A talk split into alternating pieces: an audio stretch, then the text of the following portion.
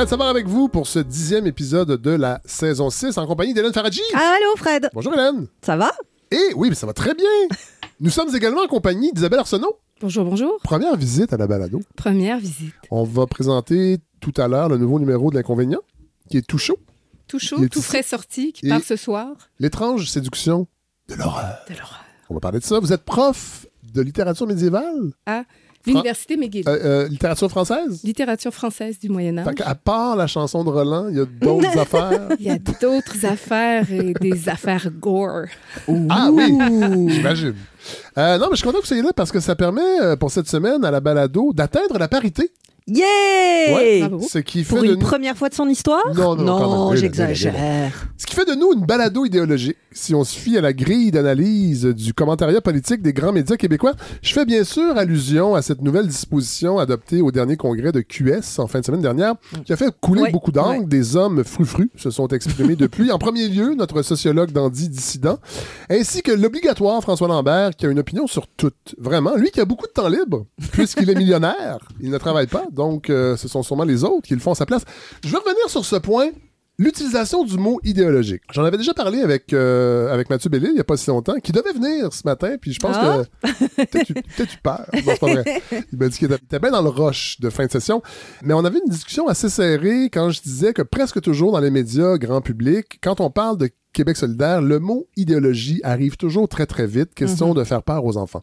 Euh, alors je vous propose d'écouter quelques extraits de la chronique de Sébastien Bovet, vadrouilleur politique à l'émission du matin de la première chaîne de Radio-Canada, qui commentait lundi matin, donc cette semaine, le congrès de QS qui a vu Émilise Lessard-Terrien remplacer Manon Massé comme porte-parole de Québec solidaire.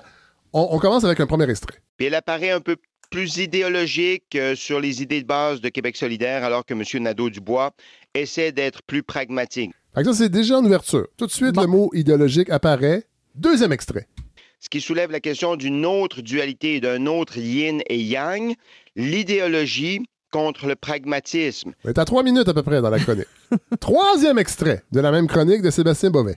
Vous avez entendu parler de cette résolution pour exclure les hommes des élections partielles? Oui, bien sûr. Et ça soulève une certaine controverse. Donc, du côté idéologie, l'idée de se dire que si on veut avoir plus de femmes élues députées et rééquilibrer un peu ce caucus où en ce moment il y a huit hommes et euh, quatre femmes, on doit exclure les hommes de toute candidature de Québec solidaire dans les prochaines élections partielles. Hélène? Oui, bah, j'aime ça, entendre que les femmes pensent, les hommes agissent. C'est Ouais. toujours agréable. C'est quand même... On part de loin encore, hein? D'entendre Ouais, des choses comme ça. OK, autre extrait. Là, ça fait trois, trois fois déjà qu'on entend le mot idéologique. On rappelle, la chronique dure neuf minutes. Des élections partielles, il n'y en aura pas 15 d'ici 2026, mais disons que c'est un- une affirmation assez idéologique qu'a faite en fin de semaine Québec solidaire. Et là, attention, nouvel extrait. L'argument massu contre la discrimination positive. Et donc, mais à l'extérieur de Québec solidaire, ça peut soulever certaines questions sur le fait que QS pourrait se priver de certaines candidatures de qualité. Le bon vieux refrain. Plus de femmes en politique, c'est moins de candidatures Mais de oui. qualité. Et là, je vais vous nommer des noms. Vous me direz si le mot qualité vous vient à l'esprit. Jean-François Roberge, Bernard Drinville, Daniel Bernard. Ça, c'est le- le- celui qui a battu Émilie, euh, Ah. l'ancien lobbyiste de la fonderie Horn, qui Oui, est rendu député de la fonderie Horn. Benoît Charette. Et là, je pourrais vous en nommer d'autres. Dites-moi que ces hommes ont des profils à ce point transcendants qu'on ne retrouverait pas chez aucune femme. Cela dit, être femme ne veut pas dire nécessairement d'être une bonne politicienne, mais si on n'a pas de parité, on le saura jamais. Plus de femmes, ça veut aussi dire plus de chances d'avoir de meilleures candidates que Martine Biron, par exemple, si on en a plus. Et là, je rappelle, je rappelle que sans le travail acharné d'Émilise Le Sarre-Terrien, quand elle était députée, on ne parlerait même pas du scandale de la fonderie ON aujourd'hui parce que c'est elle, c'est elle qui a alerté la santé publique. Mm. Alors, est-ce qu'on peut vraiment qualifier son travail de démarche idéologique. Puis à part de ça, OK, acceptons l'idée qu'il y a de l'idéologie chez Québec solidaire. Mais à ce compte, il faudrait aussi parler d'idéologie dans tous les partis politiques au Québec, pas seulement en QS. Qu'on m'explique en quoi vouloir plus de privé en santé, ce n'est pas idéologique. Quand on décide en pleine crise du logement de donner plus de droits aux propriétaires et moins de droits aux locataires, comme le fait le projet de loi 31 de la CAQ, adopté en Chambre cette semaine, pour moi, c'est de l'idéologie. Quand on brandit le spectre de l'immigration comme vecteur de crise sociale et de menace à nos valeurs catholaïques, c'est aussi de l'idéologie qu'on le dise. Et là, je vais vous donner un dernier exemple d'idéologie qu'on ne remet jamais en question dans la même chronique de Sébastien Beauvais de lundi matin. Dans le coin pragmatisme, il y avait une résolution pour suspendre la taxe de vente du Québec sur les biens usagés et les réparations. Il y a un amendement qui a été présenté. Des militants voulaient que on continue d'appliquer la TVQ sur les réparations d'auto. Alors, vous voyez le spectre de Québec solidaire anti-auto plané sur le Congrès de Québec solidaire avec cet amendement. Finalement, le pragmatisme a gagné, l'amendement a été battu, QS est favorable à ce qu'on élimine la TVQ sur les réparations de chars. Ouf! Est-ce qu'on peut dire qu'elle est obligée d'avoir un char en région parce qu'il n'y a aucune autre alternative offerte? Et que ça finit par enfermer les gens dans un cercle vicieux de s'endetter pour se payer un char, pour pouvoir travailler pour payer ses dettes de char? Ça aussi, c'est de l'idéologie. Et attention, je prends l'exemple de cette chronique de Sébastien Bovet, mais je ne voudrais pas avoir l'air de m'acharner sur la qualité de son travail. Sébastien était excellent pendant la pandémie pour relayer les ballons d'essai de la CAQ la veille des points de presse, mais utiliser le terme idéologique six fois dans une chronique de neuf minutes, ça me semble idéologique, euh, ça aussi. Les médias traversent une crise, paraît-il, et je me dis qu'il y a peut-être d'autres solutions pour eux que de simplement euh, demander de l'aide financière de l'État. État qu'on démantèle un mandat caquiste à la fois avec la complaisance de ces mêmes médias. D'ailleurs, saluons cette entente entre le gouvernement fédéral et Google. Ben oui. Hein? On en a parlé Ben souvent oui. avec Philippe de Grosbois, euh, qui va entrer en vigueur bientôt. Là, la loi C18, c'est 100 millions que recevront les médias de chez nous. Euh, on a hâte de voir comment ça sera réparti, par contre, en espérant que les médias indépendants reçoivent aussi leur part. Et ça va peut-être permettre à ces grands médias d'allouer des ressources pour couvrir l'information locale. Ted Rotlin, que vous connaissez peut-être, euh, professeur à Concordia, co-auteur du livre Il fallait se défendre, qui a été publié à Mémoire d'Encrier. Je vais l'inviter bientôt avec euh, Maxime Aurélien. Euh, Ted Rotlin, qui est professeur à Concordia et qui suit beaucoup, beaucoup tout ce que fait le SPVM. Il est assez critique euh, du SPVM. Il rappelait dans un tweet, et je vais vous lire le tweet parce qu'il est vraiment intéressant. Après un mois de reportage sur Dominique Olivier et son souper à 300 dollars, seulement deux médias ont couvert la présentation du budget du SPVM lundi et son dépassement budgétaire de 42 millions. Et seul Pivot a mentionné que le SPVM dépasse chaque année son budget de plus de 35 millions sans jamais que ce soit remis en question par la ville de Montréal. Alors, au lieu de faire des publics reportages avec le chef du SPVM qui fait du camping dans les quartiers de pauvres, on pourrait peut-être couvrir un peu mieux comment l'argent des contribuables est dépensé au SPVM. Parce qu'on rappelle que 42 millions, c'est à peu près ce qui a été enlevé au transport collectif D'ailleurs, j'en profite pour faire une suggestion à la mairesse euh, Valérie Plante de Projet Montréal. Au lieu d'exclure les itinérants des bibliothèques publiques, vous devriez exclure les déficits récurrents au SPVM. Et là, je sais que Valérie a promis qu'elle allait rendre la mesure d'exclusion des itinérants plus inclusive, mais je pense qu'elle devrait être euh, abolie carrément. Déjà que Projet Montréal ne fait absolument rien pour combattre la crise du logement, il devrait au moins assumer l'itinérance qui découle de leur inaction.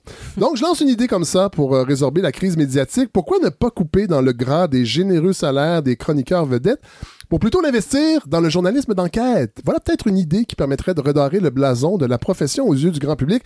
Et qui de mieux que Thomas Gerbet pour incarner ce qui se fait de mieux dans le journalisme d'enquête? On en parle souvent euh, de Thomas Gerbet ici. On l'a cité plusieurs fois à la balado euh, dans le dossier de la fonderie. Ouais. Et là, euh, c'est sûr qu'on va encore en entendre parler euh, de Thomas Gerbet parce que là, il se met sur le cas de Nordvolt. Oui. Lui qui nous apprenait cette semaine comment le terrain acheté euh, 240 millions par la compagnie suédoise valait 20 millions en 2015 et comment le gouvernement est intervenu pour contrevenir à ses propres règles sur le zonage et sur l'environnement? Bref, on va reparler de Nordvolt, mais ça sent euh, déjà très mauvais.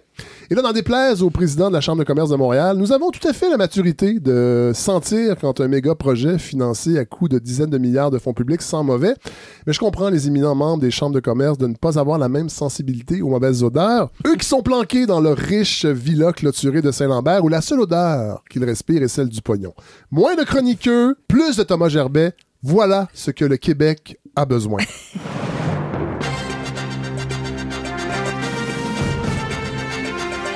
C'était les actualités cette semaine. J'en fais pas chaque semaine des éditos, mais asti que ça fait du bien. Et là, Taraji, de quoi nous, de quoi nous parlez-vous? Ben, je vais vous parler, je vais commencer par vous dire que je vais beaucoup mieux que la dernière fois qu'on Ouais, s'est Vous parlé. avez hein. Ben oui, vous vous souvenez, crise de foi culturelle, à quoi ça sert la culture, c'était vraiment Ouais. pas joyeux. Je reconnais que je suis un petit peu cyclotimique, hein, euh, Oui. mais bon, qui n'a pas d'enjeu avec sa santé mentale, hein, qui? Mais je suis contente, là ça va beaucoup, beaucoup mieux, et pas à cause d'un film en plus. Ah! J'ai encore des petites surprises dans ma besace, ça va mieux à cause d'un livre. Ah, mon Dieu. Ouais, d'un livre dont on a beaucoup parlé, Oui. c'est vrai, mais qui m'a sauvée. Je dis oui, mais c'est pas chier votre extrait, là. mais- Ouais, c'est ça, mais attendez, je m'en viens, je m'en viens. Un, un livre qui m'a sauvé, qui m'a redonné la foi, qui m'a rappelé que par la grâce et l'intelligence de ceux et celles qui manient les mots, on peut à nouveau comprendre pourquoi la culture, c'est plus qu'un truc pour faire joli ou pour briller dans les dîners mondains. C'est une question de vie et de mort. C'est une question d'espoir dans les ténèbres, pour ceux et celles qui écrivent, bien sûr, mais pour ceux et celles qui lisent aussi. Et vous allez voir que cette bouffée d'air frais, bah, elle m'est carrément venue du champ gauche. En fait, ce livre, je vous dis pas encore que c'est. Je, je- de gauche ou chant gauche? Champ gauche. Champ gauche. Ce livre, donc. Vous saviez, Isabelle, que c'est une balado plutôt à gauche. Hein? Mathieu, vous avez Oui, averti? bien sûr. Bon. Non, mais j'ai des fois, je C'est bien, bon de prévenir. Ce livre, en fait, il m'a permis de renouer avec l'idée même de sens, de signification. Il m'a rappelé que la littérature, la grande, la vraie, ça permet de mettre des mots, des concepts, des idées sur ce qui nous semble indicible, innommable, trop complexe pour être dit. C'est ce qui nous permet d'avancer. Vous vous rappelez, il y a deux semaines, je vous disais que le langage comme élément premier de la culture semblait aussi être en déroute à cause notamment du conflit israélo-palestinien. Bah, ce livre, cette révélation est venu me rappeler que pas tout à fait encore. En Bon. tout cas, pas autant que je le pensais. Tant mieux. Ce livre, autour duquel je tourne comme ça, c'est l'incroyable Triste Tigre de Neige Sino. C'est Ah. le succès littéraire de cette année. C'est aussi l'histoire d'une réussite inespérée parce que le manuscrit a été refusé par plusieurs Ah. éditeurs Ah, ouais. avant d'être publié. Il est le fruit d'une autrice qui, avant cela, avait publié un roman, un recueil de poésie dans le plus parfait anonymat, donc on imagine sans revenu aussi Ouais, aucun. ouais, ouais. Triomphe donc pour quelqu'un que personne n'attendait et qui en quelques mois a raflé le prix Femina, le Goncourt des lycéens, le prix littéraire du monde, ce qui est quand même pas de la gnognotte.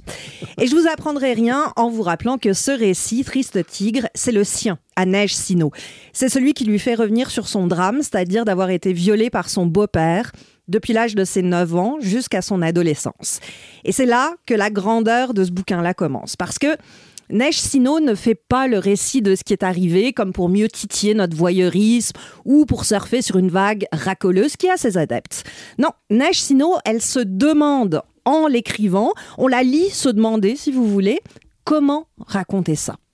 Mais elle se demande aussi ce que peut la littérature face à ça. Et je dis ça à dessein, parce que le viol, l'inceste, il faut que ça reste l'objet.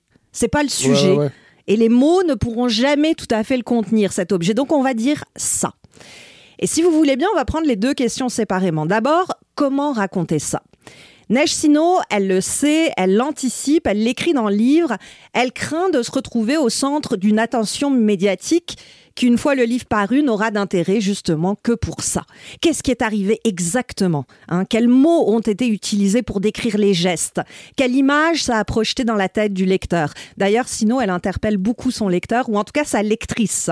Plusieurs fois dans le livre, elle écrit chère lectrice, comme si instinctivement, elle savait que cette littérature qu'on peut appeler de l'inceste, ben, c'est le plus souvent aux femmes qu'elle parle. Et en tout cas, elle a plus que souvent été écrit au féminin. Donc Neige Sino, elle anticipe que l'objet de son livre va devenir le sujet, alors que c'est elle, Ouais. le sujet. Et effectivement, les médias, quand ils lui parlent à Neige Sino, c'est souvent pour lui parler des viols. C'est la tyrannie du sujet, pas celle du rire, hein, Fred, mais tyrannie quand même, qui est le symptôme de ce qu'on peut appeler ici la littérature de CLSC. C'est-à-dire, vous prenez un fait de société, ça prend toute la place et personne ne vous parle plus de rythme, de style, de poésie. C'est exactement la même chose en cinéma d'ailleurs. Ce premier obstacle, elle le contourne. Elle le contourne d'abord en analysant d'autres œuvres où sont évoqués des abus pédocriminels, en premier lieu le Lolita de Nabokov. Et elle comprend comment Nabokov s'est immiscé par son style dans l'esprit d'un pédocriminel. Elle donne des exemples précis où on voit bien comment Lolita est écrit du point de vue d'un Humbert. Et elle nous dit aussi Mais est-ce Que- c'est problématique pour elle? non, mais c'est qu'il a été compris comme un livre Oui, parce que glorifiant. euh, lui-même a dit que c'était pas ça du tout. On avait, exactement. on l'avait mal lu. exactement. Et elle nous rappelle que ce roman ne pouvait exister que parce que Nabokov n'était pas pédocriminel. Ah ouais, ouais. Sinon, ça aurait été insupportable.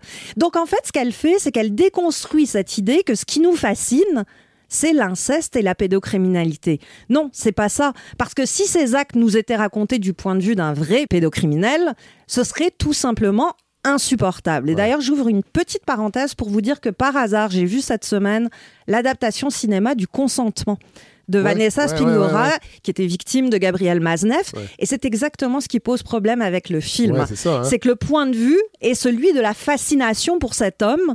Et c'est le regard de l'homme pédo- pédocriminel ouais. qui semble être celui du film. Ce qui est très, Ah, très ouais. problématique. Mais on en reparlera Oui, quand oui, il sortira Tout à ici. fait, tout à fait.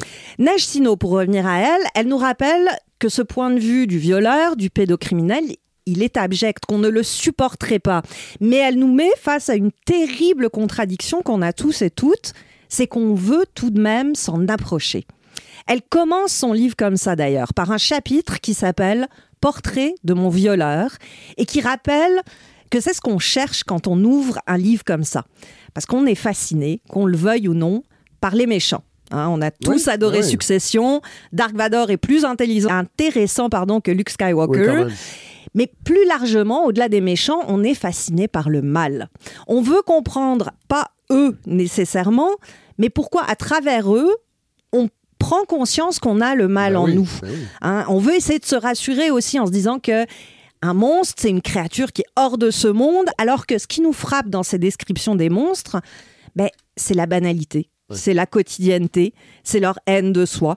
Et c'est ce dont Neige Sino parle dans ce livre qui est absolument inouï, de comment le mal, c'est pas une figure inventée avec des sabots et un derrière fourchu, mais qu'on le côtoie chaque jour, constamment, et même parfois à l'intérieur de nous. Et c'est ce qui m'a remonté le moral. Je sais, je, je, je, je sais. Vous avez mais, euh, le monstre en vous? voilà, je vais vous expliquer. Je vais vous expliquer pourquoi ça m'a remonté le moral. Parce que Triste Tigre se demande surtout qu'est-ce que peut la littérature face à tout ça? C'est pas une fiction, c'est pas une autobiographie, c'est pas un témoignage, c'est pas un essai, c'est pas une étude littéraire, c'est pas un traité sociologique ou philosophique. Neige Sino, elle le dit elle-même d'ailleurs. Je vous cite en entrevue à l'émission Quotidien en France. C'est un texte hybride, à la fois narratif et spéculatif. Je fais des hypothèses. Je suis constamment à la frontière entre raconter et penser. C'est de la non-fiction narrative. On pourrait dire ça comme ça. Pourquoi oui, on pourrait dire ça comme ça. Et c'était intéressant pour moi pendant l'écriture de euh, établir cette connexion avec le lecteur, la lectrice qui se pose la question c'est quoi cet objet? On suis en sait bien, Voilà, qu'est-ce que je suis en train de lire? C'est pas un roman. Euh, Moi-même, quand je l'écrivais, je savais que c'était une sorte de témoignage, mais le mot, le- la catégorie littéraire de témoignage, ça me convenait pas parfaitement. Récit non plus. Essai, ça convient pas. Rien ne convient et en même temps tout rentre. Et je trouvais que c'était intéressant de, de participer en tant que lecteur à essayer de définir ce texte et Ouais. essayer de se poser la question est-ce que ce texte est de la littérature ou pas? Isabelle Arsenault, je me tourne vers vous. Là, je veux pas mansplainer. le- Allez-y, le- allez-y, le- Fred. le- comment on appelle Triste Tigre, mais j'ai l'impression de la façon qu'elle en parle que ça ressemble à un essai littéraire. Oui, je pense on est vraiment dans le- une sorte de- d'hybridité. hein. Euh, Oui, ça, on le la- comprend, mais j'ai l'impression que l'essai littéraire permet ça. Non, parce que Non? on n'est pas dans on n'est pas dans un objet distant. Elle n'analyse pas quelque chose. Elle essaye Ouais. de d'arraisonner ce qui, ce qui est arrivé. Ouais, ouais. Et surtout, elle se demande qu'est-ce qu'on fait avec ça? Qu'est-ce qu'on fait Ouais. humainement? Qu'est-ce qu'on fait artistiquement? Mais je pense qu'il y a euh, un peu de de ce que l'on appelle justement la non-fiction, Ouais. la tradition. euh, Vous connaissez peut-être Emmanuel Carrère, Oui. euh, l'adversaire. Oui. euh, des- donc, on a cette... euh, on pourrait la, la ranger dans cette catégorie de la non-fiction, mais qui porte sur soi et qui a quand même cet angle réflexif hein, Mhm. qui, qui permet un regard sur le mal, le monstre, et qui me semble rejoindre un peu hein, euh, Ouais, le genre de l'essai, ou du moins d'un un coup Ben, d'œil ouais. très personnel sur un phénomène qui déborde euh, sa simple subjectivité, même si l'histoire est ancrée dans une histoire terrible, Ouais, ouais. hein, unique, euh, et ainsi de suite. Mais je suis assez sensible à ce que vous dites, c'est qu'il y a quand même ce, ce regard réflexif hein, sur un phénomène qui est à la fois intime Oui. et, et le rappel universel, c'est-à-dire que les chiffres qu'elle donne sont Ah oui, terrifiants. terrifiant. Cela dit, à la limite, c'est pas bien grave. Ben, c'est exactement là que je venais, Fred. Parce Voilà. que ce qui est fascinant avec C'est le Triste... fun d'en parler, mais c'est pas grave. Exactement, parce que c'est ce qui est génial avec Triste Tigre, c'est que ça invente une forme qui n'existe pas encore. Et Ouais. sinon, ça la perturbe, hein, parce que constamment dans le livre, elle se pose elle-même la question en démontrant ce que, ce que le livre n'est pas, mais en butant aussi à chaque fois sur ce que c'est. Page 95, dans un chapitre qui s'intitule Raison que j'ai de ne pas vouloir écrire ce livre, la numéro 2 est sans appel, elle écrit A priori, je me méfie des livres qui ont des sujets, et là, difficile d'y échapper. Comment écrire quelque chose de neuf, d'esthétiquement valable, si on est écrasé par le sujet? Et je vous dis, Fred, c'est tellement brillant ce Ouais. livre-là que ça en devient étourdissant. Non seulement on sent que chaque mot est pensé, pesé, réfléchi, juste, que chacun mis à bout à bout compose quelque chose d'incroyablement puissant, mais en plus, dans sa forme même, ça réussit à créer, à inventer, à imaginer un nouvel espace où raconter, mais surtout où penser. Il n'y a pas de révélation dans Triste Tigre. Il y a eu un procès, le beau-père a été condamné, il est sorti de prison. Il n'y a pas de chemin. Donc, le système marche. Le système marche, ouais, c'est ça. Il n'y a pas de cheminement vers quoi que ce soit. Il n'y a pas de résilience. C'est d'ailleurs un concept qu'elle trouve très, très questionnable. Ouais, ouais, ouais. Il n'y a pas de libération magique pour l'héroïne. Elle va vivre avec, sans non plus le porter comme un sacerdoce. Il n'y a pas de ces schémas classiques auxquels nous ont habitués les narrations pour nous réconforter. Tout ce à quoi aboutit Triste Tigre, enfin je pense, c'est la démonstration que la pensée peut nous aider à vivre. Sauf que pour que cette pensée puisse exister, faut s'extraire des carcans habituels. Faut trouver une balado, par exemple. Oui. On peut faire des chroniques comme ça pendant plus de 4 minutes. Faut trouver des nouvelles Balado formes. idéologique, quand même. Oui, bien sûr, bien sûr. Faut trouver des nouvelles formes, des nouveaux espaces. Faut croire à nouveau que dans les crises se cachent bel et bien des opportunités, pas de profiter, de faire plus d'argent ou d'écraser les autres. Non, des opportunités pour écrire, pour créer, pour penser autrement. Neige Sino n'est pas seul à, à avoir fait ça. Euh, Philippe Lançon l'avait fait avec le Lambeau. Euh, mais au-delà de ces récits de survie, ça se fait aussi de façon beaucoup plus douce. Récemment, les rayons gamma d'Henri Bernadet, euh, vers un avenir radieux de Nanni Moretti. Même, on peut aller jusqu'à Everything Everywhere All at Once, qui avait gagné tous les Oscars. Peu importe la gravité de ce qui est évoqué, il y a une invention qui est nouvelle. Et Neige Sino, elle a été le- la déclencheuse, Ouais. si ça se féminise, pour moi, de cette réalisation. J'ai pas encore tout à fait trouvé les mots pour dire ce que cet incroyable livre m'a fait ressentir, mais je sais que je peux au moins dire merci, parce que Triste Tigre, ça a été une de mes expériences de lecture les plus marquantes, Ah que ouais. ça va m'accompagner toute ma vie tout ce que ce livre-là nous montre, alors qu'elle plonge au plus creux de ce qu'elle a subi, c'est qu'elle nous montre paradoxalement que nous n'allons pas étouffer si nous créons de nouveaux modèles, de nouvelles voies, si nous nous autorisons à sortir des schémas de pensée, de création et de conduite préétablis. Et ça, Fred, ça veut dire qu'il y a de l'air quelque part. Ouais. Faudra juste le trouver. Mon Dieu, ça me donne le... Bis, bis, bis. Oui, hein? Wow. J'ai envie de rebondir. Ben go. Ben oui. Euh, on a dit c'est pas grave, en effet, de- de- d'arriver à catégoriser Ouais. hein, ce- cette espèce d'ovni hein, pour l'instant. Mais euh, en vous écoutant, je me suis dit, il y a quand même quelque chose de cette forme, de cette euh, expérimentation qui rend l'horreur tolérable, hein, Mhm. qui nous permet de mieux traverser ce récit. Euh, je ne sais pas si on peut rappeler certaines scènes absolument terribles, hein, où elle est donc en train d'endormir son propre enfant, et elle se dit, quelle est cette frontière? Qu'est- Qu'est-ce qui fait que je ne traverserai jamais ouais. moi-même Ben, cette frontière de Ouais. l'abus et on a l'impression, en tout cas j'ai l'impression, peut-être que c'est mon œil très euh, formaliste de professeur, mais de, de littérature, mais qu'à la lecture, on a ces appels d'air, Mhm. hein, insertion d'une découpure de- de- d'un journal, Euh, ces moments réflexifs Mhm. où elle nous dit c'est difficile de l'écrire, pourquoi est-ce que je suis en train d'écrire? Euh, ce qu'on pourrait appeler presque des décrochages hein, énonciatifs où tout à coup on peut reprendre son souffle hein, Ouais, ouais. Et, en Et, même euh, temps, prolonger et la en même temps, lecture. dans cette scène que tout le monde euh, commente parce qu'elle est, elle est incroyable, cette scène où elle essaye d'endormir sa fille, c'est une plongée au plus creux en même temps de ce qu'est cette horreur-là, de ce que fait cette Ouais. horreur-là aux Ouais. ceux- à ceux qui la subissent. Parce que sa petite fille lui demande de lui caresser le dos pour l'endormir tous les soirs. Et pendant qu'elle le fait, elle raconte qu'est-ce qui fait que je vais pas descendre Ouais. plus bas? Qu'est-ce qui fait que lui est descendu plus bas?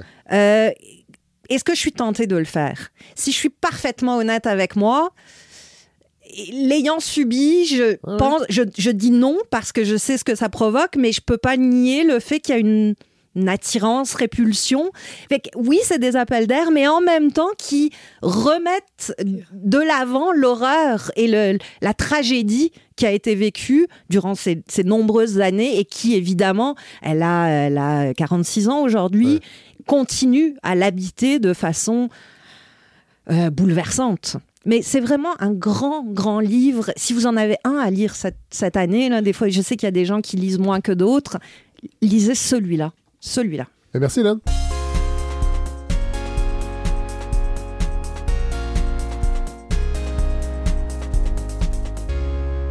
On s'était pas parlé Non, c'est drôle, hein? et on va poursuivre. Quel hasard. Non, mais quel hasard. En même temps, y en a-t-il vraiment des hasards? Mais non. Plus je vieillis, plus je me rends compte que pas tant que ça. Isabelle Arsenault, vous, vous venez nous présenter le nouveau numéro de l'inconvénient, l'étrange séduction de l'horreur, et je dois l'avouer, c'est mon meilleur C'est vrai? numéro de Je l'inconvénient. suis ravie euh, de l'entendre. pas que les autres étaient pas intéressants, mais celui-là m'a vraiment happé. Parlez-nous de vous un peu. Vous êtes De- prof. Je suis prof de littérature médiévale, donc euh, je travaille surtout sur le, le roman, Oui. les longs récits, euh, qui sont moins euh, gore que ce que j'ai pu euh, Ouais. suggérer en, en début pour Et à faire l'inconvénient, l'intéressant. Et à l'inconvénient, donc, je suis membre du comité éditorial depuis bientôt deux ans. Et le je numéro? porte les deux chapeaux. le numéro s'ouvre sur, comme c'est toujours le cas, sur l'éditorial qui présente un peu Un éditorial toujours aussi efficace, je dirais, Oui. d'Alain Roy, les qui a traversé, donc pour les besoins de l'exercice, a retraversé l'ensemble des textes et qui arrive à mettre de l'avant, je vous dirais, euh, une sorte de typologie hein, des fonctions de l'horreur. Oui. Parce que, évidemment, ce numéro, euh, pour la petite histoire, part ben, sur un plan plus personnel hein, de conversation de café avec euh, ma collègue spécialiste de la littérature et du cinéma d'horreur, qui signe un texte, donc Audrey Coussy, et qui fait euh, périodiquement mon éducation horrifique. En me parlant surtout de... Pa- pa- parce que parce que c'est pas ah, ah, évidemment ça nous a- ça nous attire, mais c'est pas tout le monde qui fréquente Non, et il y a les peut-être... objets culturels de l'horreur, que ce soit des films, romans. Bon, Je- je- Vous savez comment j'aime le cinéma Oui, et la littérature? oui. Je suis pas capable. ben c'est ça. J'ai- L'horreur, ça me. Je pense que Par c'est trop. des intérêts ou Non, par, parce euh, que ça me fait trop peur. Trop peur. Je- Ouais. je- je suis- alors, bizarrement, je suis capable de regarder un film d'horreur au cinéma, Ouais. mais dès que ça rentre chez moi, Ah c'est ouais, fini. hein? À Fini. cause de la... C'est trop la proche, c'est trop vrai, c'est. Ouais, ouais, je comprends. oh. faut le regarder comme moi avec les doigts écartés. Oui, c'est ça. devant le visage. Mais non, mais non, mais je dis ça parce que peut-être que en lisant l'inconvénient, ce numéro-là, on va revoir notre conception de l'horreur pour essayer peut-être de l'apprivoiser. oui, Parce parce que là, elle a des fonctions. Oui, puis euh, ben, premièrement, ce que vous dites, c'est que je suis sensible à cette idée. Il y a une sorte de, de peut-être pas de snobisme, hein, mais associé à quelque chose, un art un peu moins noble. Oui. hein. Mhm. Et Oui. en littérature, Oui. il y a les, les, les meilleurs, ceux Oui. qui compliquent le genre. hein. Oui. Donc, en effet, ça réhabilite un peu Tout à fait. hein, euh, quelques genres euh, négligés.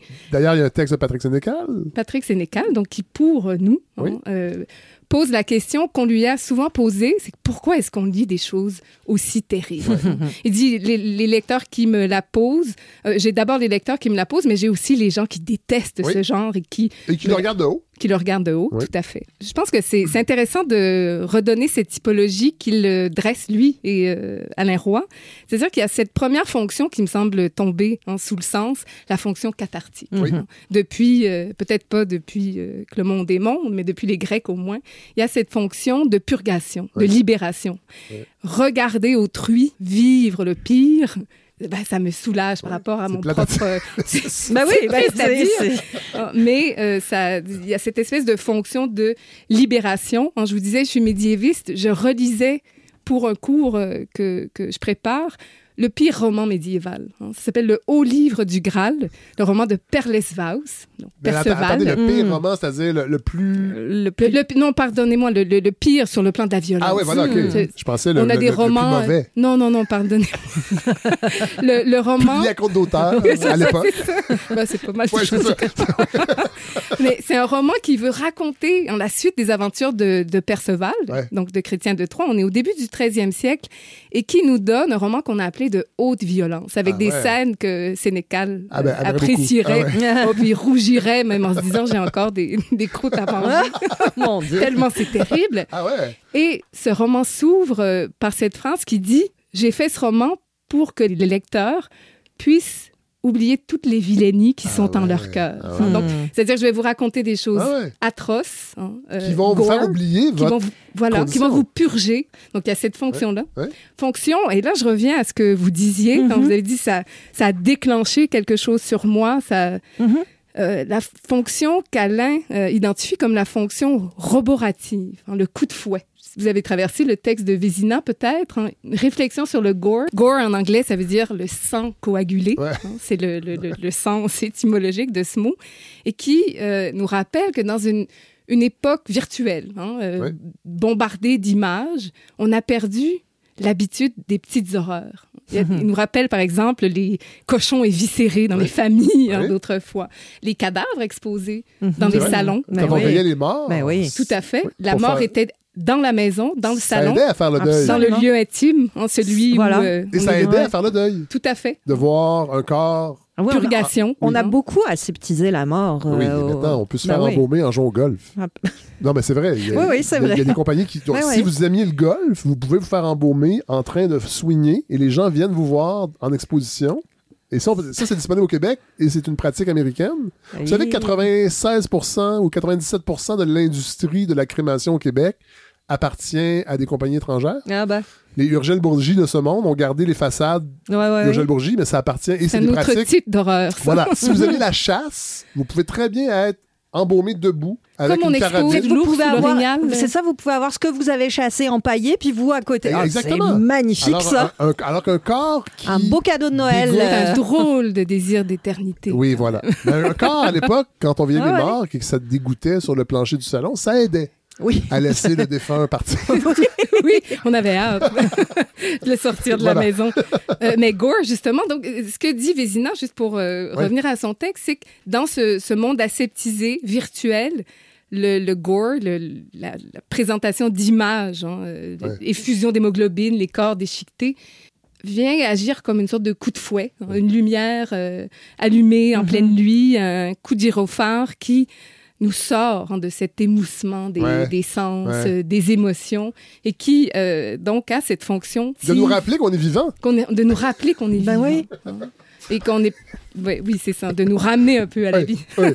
Euh, on trouve aussi un texte de Francis Ouellette qui nous avait offert Mélasse de fantaisie, Oui, qui avait été à un fait. gros... Oh euh, oui, un gros succès. Oui. Ah ouais. Critique z- onirique, où Voilà. il nous parle des cauchemars, mais vraiment Donc violents. ou violent. hein. Donc là, on est dans le gore le plus Oui. assumé, membres tranchés. euh, Mais c'est parce qu'il de- prend une médication. pour Voilà, aller- c'est le récit. En fait, ce qui nous donne à lire, c'est la critique de ses rêves, Oui. hein, qui joue le rôle un peu d'un- film vu ou d'une œuvre lue. Et il dit, hein, le jour où j'ai dû prendre des antidépresseurs, dont Oui. il donne la dose exacte. Pendant euh, quelques années, je voilà. pense, un épisode... euh, un épisode assez euh, ans, étendu. crois, oui, Voilà, trois ou quatre ans, à cette euh, activité onirique hein, surstimulée. Et il procède à la, à la critique. à la critique. vraiment. Mais ce que j'ai trouvé intéressant dans le texte de Francis Ouellette, et c'est assez peu étonnant quand on a lu euh, Mélasse de fantaisie, c'est que ça nous rappelle à quel point l'horreur peut s'accommoder de l'humour. Texte de David Doré aussi, qui revient sur les...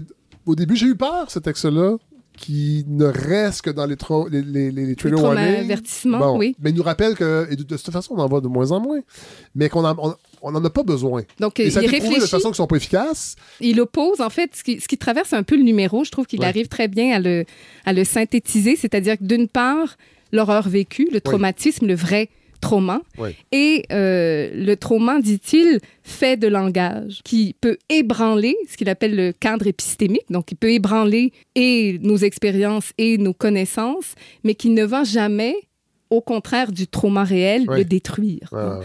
On va, euh, il y a une très très belle formule qu'on retrouve dans ce texte. Il dit l'agression fictionnelle dans un roman. L'agression fictionnelle, elle est elle-même prisonnière d'une camisole de fable. Ouais. Donc cette espèce de fictionnalisation qui nous protège, euh, ce Cela trauma dit- fait de langage qui peut ébranler. Oui, parce qu'il parle principalement du roman American Psycho Ah oui. de, Oui. de Bret Easton Ellis, Ouais. qui est un roman que j'ai eu de la misère à lire, qui, Oui, m'a passionné, mais que j'ai dû prendre des pauses, Oui. C'est l'un des seuls romans euh, Oui. Où j'ai obligé d'arrêter, la lecture. mais j'avais hâte d'y retourner. Ben mais oui. aïe, aïe. Attraction, répulsion. Ah, vraiment, vraiment, vraiment. Là, il faut parler de votre texte, On peut Isabelle parler de mon Arsenault. texte. Parce que ça, c'est Horreur vécue. C'est drôle. David Doré remet en question l'idée du trauma, du trauma avertissement. Et moi, j'en aurais pris un C'est vrai? pour votre texte. c'est pas moi qui vous le donnerai. Non, non, je sais. Mais j'aurais aimé être averti. C'est vrai? Ouais, parce qu'il y a des bouts vraiment. vraiment. Le texte s'appelle Les barbelés ne servent à rien. Ça a Là, l'air, ça a l'air gentil. Ouais. Parlez-nous un peu de ce texte-là, qui relate en fait quelque chose que j'ignorais. Euh, un personnage sinistre, le monstre de, La Miramichi. de la Miramichi. Voilà, c'est très peu connu. Pourtant, c'est euh, au Québec, du moins. hein, C'est un, un serial killer, un meurtrier en, série, en série, donc qui sévit euh, au Nouveau-Brunswick, Ouais. en plein cœur de la province, donc dans la région qui s'appelle maintenant euh, la Miramichi, dont je croise, sans le croiser tout à fait, là, dont je croise la route. euh, Donc vous, vous, vous êtes. je suis du Nouveau-Brunswick, Voilà. oui, donc je vis à une heure hein, de cette région. Et vous Euh, racontez qu'à jeune, vous avez euh, une affliction? Voilà, donc euh, je nais avec un problème à l'oreille droite, donc, qui me vaut aujourd'hui d'être à moitié sourde. Et je fréquente donc depuis la naissance un hôpital précis, Oui. Georges Dumont à Moncton. Et euh, le texte, en fait, part de euh, ce jour où, dans l'Acadie Nouvelle, donc le grand quotidien ouais, ouais. qui existe encore euh, au Nouveau-Brunswick, Pour l'instant. pour les... Une autre Ne horreur. dites pas de telles horreurs. Je répète ce que j'entends Oh, dans les médias. Bon, je, je vais être dans le déni. Euh, je lis euh, la nouvelle de l'évasion d'Arlen Légère, donc qui est, lui, condamné depuis deux ans. À ce moment-là, on est en 89, j'ai 12 ans. Il est condamné à la prison à perpétuité Oui. et euh, emprisonné donc dans l'établissement fédéral de Renous. hein. C'est un village, ou, ouais, un village, disons, Oui. euh, au cœur du Nouveau-Brunswick. Renous, c'est le village que je croise, dont je croise du moins le panneau hein, d'affichage en route pour Parce Moncton que à c'est loin deux. de chez vous, la clinique. Là. Oui, c'est à deux heures et demie. hein. Donc, vous- on fait le trajet. Combien de fois par année? Oh, Vous devez le faire? diz- une Ok. dizaine de Une fois mois, une fois par mois, quand une fois ou trois semaines. Ouais, ouais. Et donc, à chaque fois hein, qu'on traverse depuis ma naissance ce panneau, j'ai cette inquiétude d'un naturel nerveux, je vous le cacherai pas. Et euh, je demande à ma mère, mais c'est c'est curieux quand même d'avoir une prison en plein, près de l'autoroute, parce qu'il n'est pas du tout une autoroute, mais dans mes yeux d'enfant, 11. c'est c'est la 11. Ouais. hein. Puis elle me dit, pas de souci, euh, cette prison, elle est entourée de très hauts barbelés, Ah ouais. hein, arrête d'y penser. euh, bon. Et un jour, j'aperçois donc dans le, le journal la nouvelle de l'évasion de ce meurtrier condamné euh, à perpétuité deux ans plus tôt. Et il s'est échappé de Renous, hein, Ouais. d'où le titre. Donc, les, Ouais, ouais. les barbelés de ma mère, à ce moment-là, ne servent plus à rien. C'est une histoire qui m'obsède. J'ai l'impression parfois d'être devenue étudiante et prof de lettres pour apprendre à écrire et écrire Ah ouais, hein? Cette histoire. Et euh, c'est une histoire qui va avoir des conséquences, bah, vous l'avez vu, sur ma Ah vie oui. psychique, Oui. hein, la vie très intime. Et euh, je ne sais pas si vous voulez qu'on on raconte rapidement son, sa cavale, hein, sa, Oui, parce qu'elle son est, évasion. elle est incroyable. Vraiment. C'est ça le problème. Cela hein. dit, ce qui était, moi, ce qui m'a vraiment interpellé, c'est votre besoin d'énumérer. J'insiste sur ce goût hein, depuis la naissance pour les jeux de mémorisation. Et euh, l'horreur hein, ressentie vient de ce que je lui découvre à lui, en Ouais. ce même goût pour la mémorisation. Ouais. C'est un, un homme qui encore aujourd'hui se targue de connaître en par cœur toutes les autos qu'il a possédées, de Ouais. connaître avec exactitude les dates de certains Ouais, événements de sa vie, ouais. Il se Et- met en scène lui-même aussi. Là, Oui, c'est un- narcissique. narcissisme Ah assez, oui, oui, euh, pervers. euh, pervers et avéré. et qui aime les jeux de symboles, hein, qui me plaisent déjà à l'époque. hein. il dit, je suis né le 13. C'est vrai, hein, il est né un vendredi 13. Pour un meurtrier en série, c'est pas si mal, oui, c'est invraisemblable. Ouais, ouais, ouais. Je pesais 13 livres. Et, Bon, ça, on euh, peut en douter. là. Je pense que ça, ça, fait- ça non, participe ça, à ça la appartient au, au délire. Mais ce qui est fou, c'est que on va découvrir dans un- une auberge où il se serait réfugié pendant sa cavale euh, qu'il manque le 13e tome de l'encyclopédie britannique, je crois. ouais, ouais. Et les policiers vont en conclure qu'il est donc passé par là. Ça, ça- ça- ça pourrait faire l'objet d'un film. Ça pourrait faire l'objet d'un film, d'un film auquel on ne croirait pas nécessairement. Non, ça. Et c'est euh, dans le texte sur quoi j'essaie d'insister, c'est ce qui va me troubler à l'époque et ce qui me trouble encore, c'est justement l'invraisemblance qui se réalise, se matérialise Ah dans le réel. hein. Il euh, s'évade exactement à la clinique d'ORL où je suis suivie à l'époque.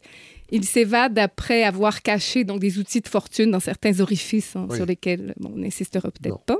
Mais Faites- euh, Faites un choix, on n'a pas Oui, tant c'est ça, on peut deviner. euh. peut-être Faites dans le nez. Défait ses menottes, prend en otage une jeune femme. Et vous voyez, à partir de cette prise d'otage, tout est déjà, je vais oser le mot poétique. Cette jeune femme est là, sur le siège arrière, un oiseau dans une cage. Vous voyez, Non. ces genres de détails en Là, on littérature rappelle- dans un On roman, rappelle que c'est un psychopathe c'est un qui psychopathe. a tué sauvagement et vous donner des détails, c'est là que j'aurais aimé un petit avertissement. Oui. Parce que, il faut dire que je faisais de l'insomnie. Ça n'a pas aidé. C'était comme il était 3 heures du matin. Ça aurait dû avoir une fonction roborative ou cathartique. hein, Ben, de- pas encore. je me le laisse encore 2-3 jours, mais sur le coup, j'étais comme aïe, aïe, aïe. Mais non, mais c'est un texte fabuleux et les photos sont creepy. Les photos sont parfaitement creepy. hein. Ce sont les photos de. Non, non, mon incroyable. ami euh, David Champagne qui est parti en, euh, en reconnaissance Ah, ouais. hein, à ma demande et qui est allé passer une soirée oui, à Bon, tu Miramichi. du budget, l'inconvénient? Ah, ben non, il habite là. Ah, OK. Ah, OK. et qui est allé chercher des, des clichés hein, et qui a passé quand même une soirée euh, Ah, je suis angoissante. sûr, je suis sûr. Autre texte extraordinaire, complexe, euh, L'affaire Godbout. Oui. Ou les frontières de la littérature en procès. Entretien avec la professeure Mathilde Baraban. Oui. Qui, elle, s'intéresse à cette histoire-là. on a eu la chance, oui, de, de- c'est ça, de Hugo Gilbert Tremblay, qui est membre du comité éditorial et professeur de droit à l'Université de Montréal, a rencontré donc. euh, Oui, il était déjà venu ici présenter un tout numéro. À fait. Ouais, ouais. Ce qui est saisissant quand on traverse le numéro, on aboutit à ce texte qui est un peu bon, en position finale, là, Oui. qui vient nous rappeler tout le long de ce numéro, on est tantôt dans l'horreur esthétisée, dans les films de slashers, les romans de Sénécal, etc., et tantôt dans l'horreur vécue. Oui. Tout au long du numéro, on est hein, dans cette Ouais. espèce de, peut-être pas de polarisation, mais de, de tension.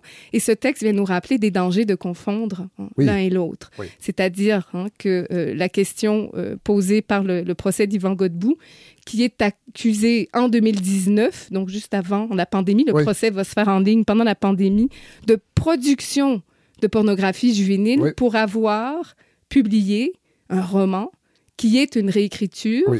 gore, et pour avoir commis, si vous voulez, ce roman Oui. hein, d'horreur, donc de fiction, là où le, justement le trauma est un trauma de langage, va se retrouver en, en procès, menacé quand même d'emprisonnement, Ah hein, oui, une année d'emprisonnement, je crois qu'il risque.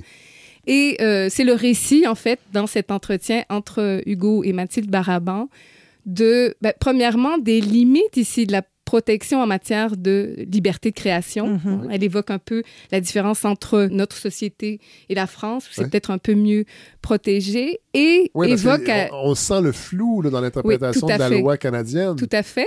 Et le, le- le- cette espèce de d'arrimage entre le fictif et le réel et l'évocation à la fin, ça, ça me semble très important, surtout en clôture de numéro, sur les possibles effets inhibiteurs. Tout à fait. Ben oui, c'est sûr. Euh, ouais, Des romanciers, des... euh, Oui. Sûr et certain. Il y a aussi euh, la section chronique Quel texte de Geneviève Letard Oui. sur son père.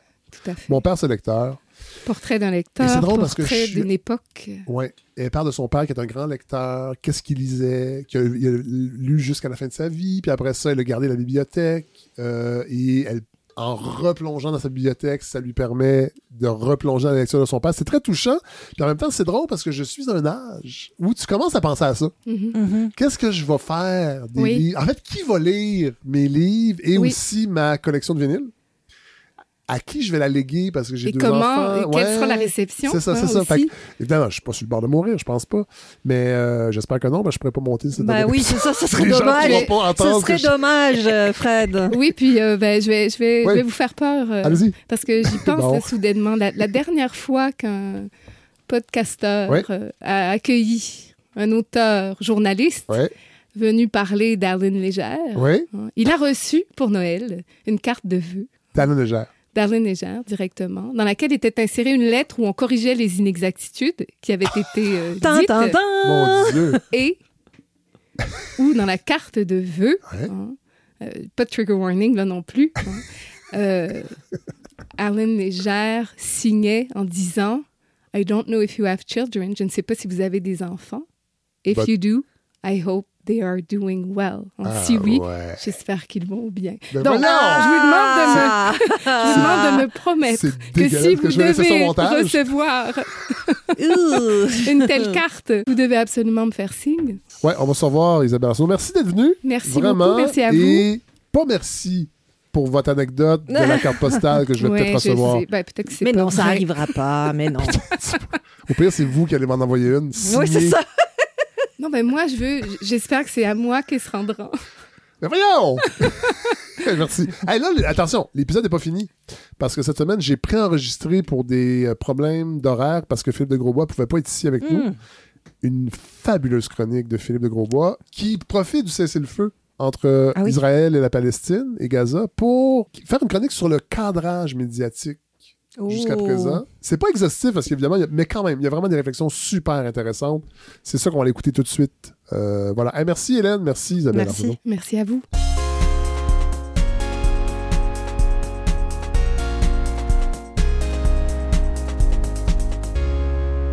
Philippe de Grosbois, Bonjour. un retour? Ben oui, Oui. Euh, on rappelle, vous êtes sociologue, professeur à- à- au, au Collège Antique et vous êtes euh, celui qui suit les médias pour la balado. j'essaie, Les j'essaie. Les médias avec un grand M, parce que là, on va... Traditionnel, numérique. Oui, voilà, voilà. Et là, vous vous, attaquez un gros morceau euh, cette semaine. Oui, on va parler de, du cadrage de la situation à Gaza. Euh, Cadrage médiatique, évidemment. exactement. Euh, avant de le faire, j'aimerais quand même faire quelques petites mises au point parce Ah. que c'est un sujet quand même. On en Oui. parlera d'ailleurs qui est délicat, épineux, sensible. oui. Bon, donc c'est ça. Quelques petites mises au point. Premièrement, ben, je suis contre toutes les morts de civils, tous les crimes de guerre. Je suis à la fois contre l'antisémitisme et l'islamophobie. Oui. Euh, on a un cessez-le-feu Ah, depuis Excusez-moi, quelques... est-ce que vous condamnez les attaques terroristes? Évidemment. Ça, ça, ça, c'est obligatoire. Oui.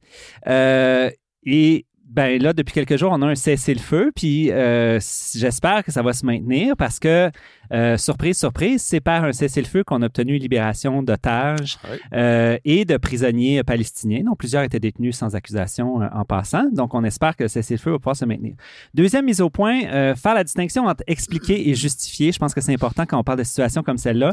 Moi, je viens des sciences sociales. En sciences, quand on identifie des relations de cause à effet, c'est pas parce qu'on veut célébrer les faits. Euh, on essaie d'expliquer les choses. formule. Euh, Ouais. Si je vous dis, Fred, que vous avez passé au feu parce que vous avez laissé une allumette traîner, je suis pas en train de dire c'est bien fait pour vous, euh, puis je suis content que vous ayez passé au feu. Donc, faire la distinction entre expliquer et arrêté de fumer. euh, Oui, peu de chance. des chandelles. La fondue, la fondue Ouais, chinoise. Exact. Bon. En tout respect Euh, pour le, le peuple de Chine. Oui. Troisième mise au point, ben, je, je ne suis pas spécialiste. On reviendra d'ailleurs sur la question de l'expertise. Il y a des gens qui sont plus qualifiés que moi. Il y a des Israéliens, des Palestiniens qui peuvent en parler beaucoup mieux que moi. Moi, ce que je connais, c'est les médias. Donc, Oui. c'est de ça dont je vais parler. C'est de- par cet angle-là que je vais le prendre. Puis même là, j'ai pas tout écouté. Non, non, non. Euh, ça prendrait des études plus poussées pour vraiment voir euh, le traitement. Euh, mais quand même, je Ouais, pense qu'il y a des choses qu'on peut se retenir. publie énormément de choses. donc C'est on ça. peut pas tout suivre. Cela dit, il y a des... y a- y, a des, il y a des grandes tendances, je pense, qu'on peut dégager quand même. Je pense que oui. Puis, en fait, c'est ça. C'est ce qui serait intéressant, ce serait voir plus au niveau quantitatif. Combien de temps on donne à- aux personnes israéliennes, aux Ouais. personnes palestiniennes. On Bon, dirait que, analyse des mots. on dirait que j'ai un peu déjà mes réponses. Ouais, ben. Faire attention, cela dit. Exact, exact. J'ai ma conscience professionnelle là, qui est ici Oui, oui. avec nous. Euh, bon, On la salue, elle est là. Euh, voilà, c'est ça, on, on la salue. Alors, euh, ben, peut-être la, la première chose, avant de parler du cadrage comme tel, je, je trouve que, surtout peut-être dans les premières semaines, on a encore beaucoup regardé la désinformation au sens qui est sur les médias sociaux, euh, telles images avait, qui sont des, il y avait beaucoup de mise en garde.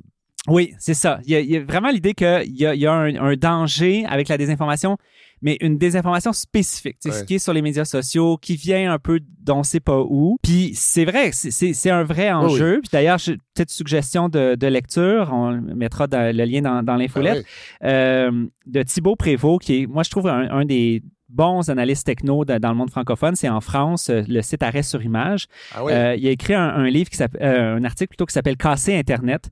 Et puis c'est sûr, en fait, c'est un peu dans la continuité de ce qu'on avait parlé dans la dernière chronique, qui est le fait que les GAFAM, les médias sociaux, l'information, ça les intéresse de moins en moins. Ouais, c'est ouais. trop compliqué. Ah ouais. Et là, dans le fond, le- le- le- la situation à Gaza, ben, c'est un peu le résultat de ça. C'est-à-dire Oui. que c'est tellement bordélique que finalement, c'est extrêmement complexe de, se démêler dans, euh, dans tout ça.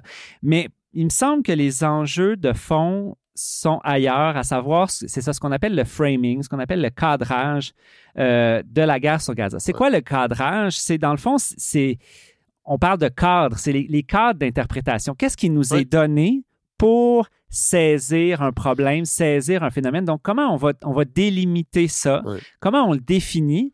Et en quoi ce, ce cadrage-là, sans nécessairement nous imposer une opinion, mais reste que ça, nous, ça induit, Oui. ça, ça nous amène à envisager la situation d'une certaine manière. Fait que si on regarde le, le- le cas de Gaza puis de, de l'occupation israélienne, ben, on peut voir plein, plein, plein d'exemples. Je me dis, dans le fond, c'est comme un peu une leçon sur le cadrage que je Ben vous oui. offre. Premier élément, ben, quand est-ce que ça commence, cette, cette, euh, cette histoire-là? Euh, le cadrage actuel fait commencer les événements le 7 octobre. Donc, c'est les, les attaques du Hamas euh, en Israël. Euh, le, le- le problème avec ça, c'est qu'on a peu de contexte. Quand on fait tout commencer le 7 Oui. octobre, c'est comme si c'était le moment zéro. On a peu de contexte pour comprendre euh, qu'est-ce qui se passe. Puis ce que ça fait aussi, c'est que ça amène à voir les actions d'Israël comme une seule réponse ou riposte euh, aux attentats du, du 17 octobre. Voilà. Donc, euh, quand on parle du droit de se défendre, par exemple, ben, c'est sûr que si on regarde les, les- les attaques en question, ben là, ça tombe un peu sous le sens qu'il va falloir qu'ils peuvent se Ah défendre. oui. Euh, mais Si le- on part seulement au 7 octobre, effectivement. c'est ça. Mais on pourrait aussi faire commencer le problème, puis il y a quand même des gens qui, qui l'ont ramené, de faire commencer le problème il y a 75 ans, de- dans, dans la situation de colonisation, Oui. d'occupation. Puis même, tu sais, on peut remonter très, très loin, mais même sans remonter aussi loin, si on prend juste 2023, euh, bon, là, on va beaucoup parler de Gaza, mais les territoires palestiniens, il y a aussi la Cisjordanie. Oui. Euh, et je pense que peu de gens savent que juste entre janvier et août 2023, donc de cette année, il y a 172 Palestiniens et Palestiniennes, dont des enfants, qui ont été tués Ouais. euh, dans le contexte de- de- du développement de la colonisation. Donc, ça peut être par des policiers, ça peut être par des militaires, ça peut être par des colons. Ouais. Euh, et depuis le 7 octobre, il y en a eu 200 autres qui ont été tués. Mais là, on n'est pas à Gaza, puis le- la Cisjordanie n'est pas contrôlée par le Hamas. Euh, fait que là, déjà, de, de placer ça, là, on est juste en 2023. Ouais. Là, on est dans un contexte qui est, qui est un petit peu différent. Donc, quand est-ce que ça commence? Déjà, là, il y a un enjeu. Ensuite, ben, on va beaucoup parler de, des mots euh, Ouais. à la chronique aujourd'hui. Euh, comment on appelle cette situation-là? Comment on la nomme? Moi, le terme que j'ai vu le plus, bon, dans les- bandeaux, euh, les surtitres, tout ça, on, on dit beaucoup guerre Israël-Hamas. Oui. C'est pas un terme qui va nécessairement de soi parce que on parle d'un pays contre une faction Oui. politique. Mais en même temps, la Palestine n'est pas un pays. Ouais, ben on va on, C'est- ouais, voilà. on, on arrivera sur la, sur la Palestine tantôt. J'ai même fait des découvertes dans les dernières semaines sur euh, c'est un terme qui est très très très balisé Ouais. dans les médias de, de- de parler de, de- Palestine. Euh, mais de dire guerre Israël-Hamas, c'est ça, c'est une, c'est une faction politique, c'est un territoire occupé, mais ça, je dirais, ça convient bien ou ça va dans le sens de, de la manière qu'Israël a de définir la situation parce que eux disent on n'attaque pas les civils, on attaque le Hamas. Ah, ouais, ils, ouais. ils disent toujours ils sont en guerre contre le Hamas, alors que quand on regarde la quantité hallucinante de, de morts de civils, ben évidemment, on se pose la question, c'est-tu vraiment le Hamas Mais ça qui peut est pas tous quand- être des militants. Ben, c'est ça, là, quand on cible Des milliers de... des, des écoles, des hôpitaux, ouais. euh, des, les- même des, des travailleurs, travailleuses de, de l'ONU, des euh, journalistes? sont, des journalistes, Ouais. sont, ça tombe vraiment beaucoup. Euh, est-ce qu'on peut vraiment parler de guerre Israël-Hamas? Même guerre Israël-Gaza, c'est discutable parce que Gaza, c'est pas un territoire souverain. C'est un, territoire qui, est- qui est assujetti. C'est comme si c'est des termes qui ne rendent pas compte du fait qu'on est dans une relation qui est très asymétrique, Oui. finalement. Il y a, il y a, euh, un, un pays avec des ressources militaires, de, de surveillance euh, euh, qui sont énormes. Euh, qui, a un, qui a un appui de, de, de grande puissance occidentale versus un, un peuple qui est dans une situation d'apartheid. Fait que de, de les- d'avoir un terme qui les pose Ouais. un peu comme des égaux, en soi, c'est problématique. J'ai vu un clip de AJ+, qui est comme euh, Al Jazeera, euh, mais comme plus la version euh, en ligne de, médias sociaux, qui un peu critique ces termes-là. Eux, ils ont choisi de parler de guerre d'Israël sur Gaza. En anglais, c'est War of Israel on Gaza. Et ils disent, ben, on parle de l'occupation israélienne plutôt que du conflit israélo-palestinien. On pourrait aussi dire guerre d'Israël à Gaza. Bon, Ouais. c'est- vrai que c'est pas évident quand même d'avoir le bon terme, mais je pense que ça vaut la peine au moins de, de le questionner. aussi, oui, tout à fait. Euh, Peut-être une autre suggestion de lecture aussi dans le Devoir. Zachary Goudreau a fait un article euh, début novembre. Ça s'appelle Le conflit Israël-Hamas. Est-il réellement une guerre? Puis il y a quand même des bonnes, des, des bonnes questions parce que c'est ça. On va en des critiques, mais encore une fois, il faut envoyer les, Il y a des belles choses. souligner les bons coups quand, quand on les voit. Euh, sur le terme Palestine, donc euh, Oui. qu'on mentionnait tantôt. Moi, c'est c'est vraiment quelque chose que j'ai appris euh, récemment, là, que le- l'emploi du mot Palestine, euh, c'est pas si évident que ça euh, dans, dans différents médias. Euh, là aussi, bonne, euh, bon article dans Montréal Campus. Théo Quentin, les médias prudents avec l'utilisation du mot Palestine. Là, j'ai appris qu'en 2021, il y a un journaliste de CBC qui a dû s'excuser pour avoir dit le mot Palestine en ondes. Ah oui, the P, Euh, the P word. Ouais, oui, le mot en P.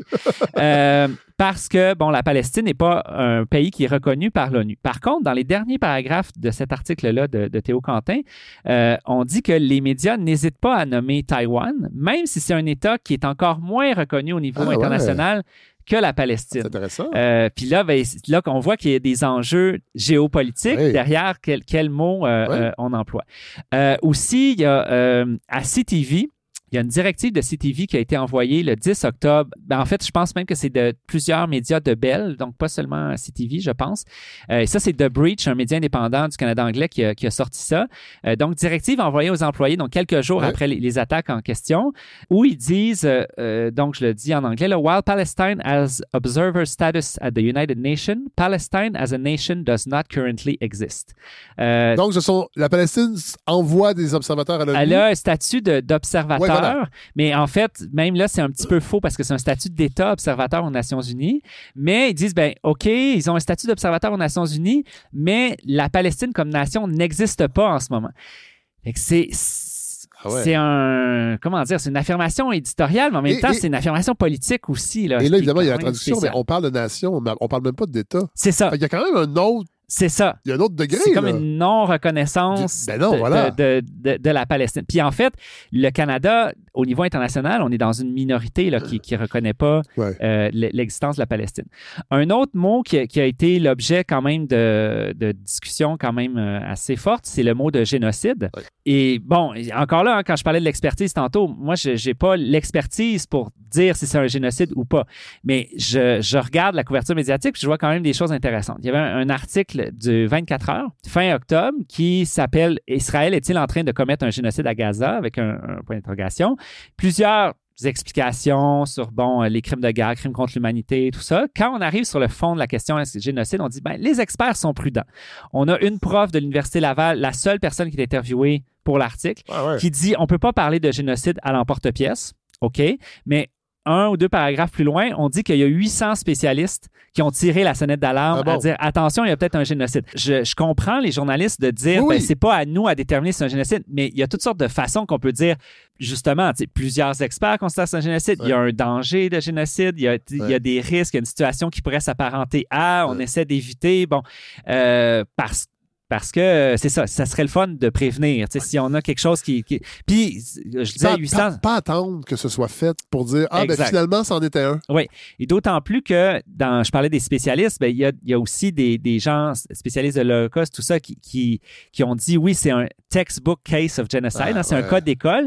Et une des raisons qu'ils disent, c'est que c'est rare qu'on a. Une des choses qui est difficile à prouver pour les génocides, c'est les intentions. Est-ce que c'était Ouais, les ouais, intentions? ouais, ouais, ouais. Alors que là, on a plusieurs citations qui Oui. semble aller dans, dans le sens de montrer des intentions euh, Oui. euh, génocidaires. Euh, un mot qui est super important, qui est comme incontournable quand on parle de, de- de la situation avec Israël et la Palestine, c'est le mot complexe. Donc, le, le mot complexe, ça Ouais. joue un rôle qui est, qui est capital. Tantôt, je disais aussi, il y a délicat, épineux, sensible. Euh, J'en ai, j'ai un exemple, mais c'est un exemple parmi d'autres. C'est Ouais. juste que c'est un- c'est toujours des exemples plus forts quand, il me semble, quand c'est François Cardinal, on l'a, on l'a noir sur blanc. Euh, un article de fin octobre qui, euh, qui s'appelle Dissiper le brouillard de la guerre, où il dit la difficulté de couvrir cette région du Proche-Orient lorsque des attaques et répliques surviennent réside bien sûr dans la complexité d'un conflit historique, mais aussi dans la polarisation qu'elle provoque dans la population. Il faut être du bord des agresseurs ou du bord des victimes, c'est l'un ou l'autre. Et là, c'est cette phrase-là que je trouve assez euh, frappante. Il dit Et le bord qu'on choisit décide qui dans l'histoire est jugé agresseur et victime. Donc, c'est comme si la complexité fait que on n'est même plus capable de nommer la symétrie dont je parlais Ouais, tantôt. C'est Ouais. comme si la, la, la En fait, posture oui, oui. de- d'agresseur de victime devient comme Est-ce que c'est dans son de- calepin de l'éditeur adjoint? oui, c'est Bon. ça. Euh, Calepin, que je- moi, je, je précise, c'est quand même rare dans les médias en ce moment qu'on a des réflexions à caractère un peu plus épistémologique, Oui, c'est c'est-à-dire comment on nomme les choses, les enjeux d'objectivité, neutralité. Euh, ça veut pas dire que je suis toujours d'accord avec mais c'est vrai que c'est intéressant. mais je souligne quand même que c'est bien qu'on oui, ait cette, voilà. euh, cette réflexion-là. Et ça nous fait du bon matériel pour rebondir à la balado. Effectivement. Et puis, ça serait, ça serait bien, peut-être en passant, ça serait le fun que ces réflexions-là soient pas juste l'apanage des cadres Oui, ou, vrai. ou- ou des patrons. Il avoir le carnet du journaliste euh, surnuméraire euh, non permanent. D'au- d'autant plus que, puis on en parlera plus tard, les, les surnuméraires, en tout cas, il y avait des surnuméraires qui avaient des critiques, pas sur la presse, mais je parle euh, dans, Oui. dans différents médias. Fait que si je reviens à la question de la complexité, ben, c'est que pour moi, ça joue à peu près, ça joue au moins deux rôles de, de dire c'est complexe. Premièrement, ça permet de, de faire des euphémismes, en fait, de, de- d'éviter de nommer clairement Ouais. une situation Ouais. qui est euh, asymétrique. Ah, Et pour revenir à la question, bon, est-ce qu'il faut être du bord des agresseurs, des victimes? Je pense pas que la question, c'est tant de privilégier un côté ou l'autre que de nommer les choses euh, comme elles sont. Quand, quand on parle de, euh, d'apartheid, quand, quand on parle de, de, de situation de, de colonisation, d'occupation, euh, pour moi, je ne le vois pas nécessairement comme le fait de prendre parti que de, de nommer une, une réalité qu'on, est capable de détailler par toutes sortes de, euh, d'arguments. Puis la Il y a complexité... des Israéliens qui le nomment, Ah, absolument. cet état de fait-là. Tout à fait. Euh, Dans, dans le journal Haaretz, par exemple, qui, qui en ce moment même euh, commence à être intimidé par euh, Par ben oui. Euh, mais oui, absolument. Puis, de, puis dans des, des Juifs aux États-Unis, il y a beaucoup, beaucoup de, de, de contestations en ce moment, puis qui, qui, qui nomment aussi cette, cette situation-là. Là aussi, ça vient un peu bousculer un certain cadrage. Mais sur la complexité, euh, l'autre, rôle, donc oui, euphémiser, mais il y a aussi un... J'ai l'impression que le- dire c'est complexe, c'est un peu comme un avertissement, de dire attention, si tu veux aller te mouiller là-dedans, si tu veux aller euh, te prononcer là-dessus, tu as intérêt à vraiment bien connaître Ouais. ton affaire parce que c'est très, très, très complexe. Euh, Il y a euh, Coates, je ne sais pas si vous connaissez Ta-Nehisi Coates, Fred, euh, Oui, qui, avait- qui est qui avait un- fait euh, Une colère noire, Oui. euh, Between the World and Me en anglais, Oui. un livre qui avait eu quand même un, un grand... un prof, je pense. euh, Je pense qu'il est journaliste euh, Ah oui? à la base. Ok. Mais Moi, j'ai entendu peut-être dans un contexte aussi. universitaire, peut-être dans une conférence, un Ouais. colloque. Dernièrement, il, il était à, à Democracy Now! parce que dans les mois précédents, il était allé justement en Cisjordanie et ça a été comme une sorte de révélation pour lui parce Ah ouais. qu'il voyait comment la- justement l'apartheid, la, la ségrégation, les statuts différents, lui, ça y a donné des gros, gros, gros flashs sur la, la situation aux États-Unis dans, le temps de... L'afro-descendant, oui. Exact. Et lui, dans le fond, ce qu'il dit, c'est qu'il dit, ben oui, l'histoire, c'est compliqué, puis il y y, a toujours des, des détails, il y a des particularités historiques, il y a des nuances qu'il faut faire. Mais c'est comme si on ramène souvent la question de la complexité, comme pour dire, faut avoir un doctorat Ouais. en, en- sur le Proche-Orient pour avoir la légitimité de se prononcer, alors que finalement, quand lui était sur place, la réalité m'apparaissait de façon extrêmement crue. Le double standard par rapport au droit, qui peut aller où. Bon, il raconte même comment, pour pouvoir passer euh, un, un certain, euh, je sais plus si c'est un checkpoint ou Ouais. une certaine frontière, on lui demande c'est quoi ta religion, puis il dit ben je suis pas très pratiquant. Il dit ben c'est quoi la religion de tes parents, Euh, puis ben eux autres non plus. Fait que finalement ils sont remontés aux grands-parents, puis il a dit chrétien, puis il a fait ok c'est beau tu peux passer. Ah ouais. Euh, on reste dans les mots. Un autre terme que je trouve qui est peut-être moins central que complexe, mais je- je trouve quand même assez parlant, le, le mot éternel. Donc, quand on va sur le site de Radio-Canada, euh, en- ben là, je ne vais pas vérifier aujourd'hui, mais la semaine passée, euh, sur la. On- on est fin le- novembre. le- le- Pour situer, euh, oui, le, dossier qui ramasse un peu tous les articles là, sur, sur la situation, le titre en haut, c'est Proche-Orient, l'éternel conflit. C'est long, l'éternité, Fred. Hein? C'est- autant sur. Surtout le- vers la fin, Oui, c'est comme ça. disait Woody Allen. Ouais. Mais on peut aller dans les deux sens, en fait. C'est-à-dire, Ben oui. dans le passé, ça remonte à, à des décennies. Puis, il y y a, en tout cas, on peut y voir comme un sous-entendu qui est un peu qu'est-ce que tu veux qu'on fasse? Ouais, ça fait ça- des décennies que ça, dure. Qu'est-ce que tu veux qu'on comprenne? C'est, comme une chicane jamais. de famille Ouais, qui règle, ouais. tu sais, qui dure sur des générations, des générations. Puis oui, c'est ça, message pour l'avenir. Ça se terminera jamais. C'est, il y a quelque chose d'assez insidieux parce que c'est comme si on donne une profondeur historique en, donnant ce terme-là, l'éternel conflit. Mais c'est, encore une fois, c'est comme une profondeur qui vient embrouiller la situation Ouais. plutôt que venir la clarifier. C'est Ouais. comme si ça, ça vient comme rajouter du flou. Ouais. euh, À une situation déjà complexe. oui, c'est ça. Ensuite, comment, comment on parle euh, des morts? Comment on parle des, des prisonniers, des prisonnières? Quelle, quelle attaque est barbare ou sauvage? Euh, le, terme de barbare, moi, je trouve même parfois à gauche est utilisé. Moi, j'aime pas ce terme-là, barbare, parce que je trouve qu'on est dans un champ sémantique assez conservateur. Quand Ben quelque oui. chose est barbare, ça veut dire qu'on est du côté de la Tout à fait. civilisation. Tout à fait. Fait que déjà, bon, euh, le mot sauvage a été utilisé, puis ça aussi, c'est avec euh, The Breach, le travail de The Breach sur CTV. Euh, puis j'ai appris, en fait, que euh, dans le Canada anglais, le bulletin de nouvelles de CTV, c'est le plus écouté euh, au, Ah au? Canada anglais. Fait que c'est quand même pas Oh. rien. Là. Tu sais, ici, CTV, on, tu sais, c'est comme un peu... Non, non, en fait, ça a l'air un peu marginal, là. Ça- mais au Canada anglais, c'est quand même très écouté. Eh ben, Et euh, il y a une, une lectrice de nouvelles, donc vraiment, euh, qui, qui fait juste lire les nouvelles, là, Oui. qui a utilisé euh, le mot sauvage pour décrire les attaques du, du 7 octobre. Encore là, quand on parle des morts, il y, a, il y a des gens qui sont morts, il y a des gens qui ont été tués. ouais, Euh, ouais. La BBC, euh, je pense que c'est dans un tweet, on parlait de Palestiniens en disant qu'ils sont morts et ils parlaient d'Israéliens en disant ils ont été tués. Dans, dans le même. c'est pas pareil. Non, absolument. C'est ben, c'est la forme passive Oui. ou euh, une forme où, où parce que si on dit ont été tués, ça veut dire que on nous invite à imaginer qui a tué. Oui. Il y a, y a y le geste de tuer, alors que sont morts, ça pourrait à la limite être un accident ou justement c'est l'idée ben, c'est des civils mais est-ce que c'était volontaire? Ils sont morts ils étaient au mauvais endroit au mauvais remarqué, moment euh, Philippe de Grosbois, le même glissement par rapport aux otages et aux prisonniers de guerre. Exact. C'est ça. C'est, c'est, là, on est plus dans les, l'actualité euh, plus récente. Euh, j'en ai deux exemples, en fait. Il y en a un qui vient d'un, d'un journaliste euh, irlandais. Euh, encore là, c'est dans un tweet. Fait que c'est vraiment dans un seul message où on dit 53 hostages to be released, mostly children and mothers. Donc, des otages israéliens, surtout des enfants et des mères.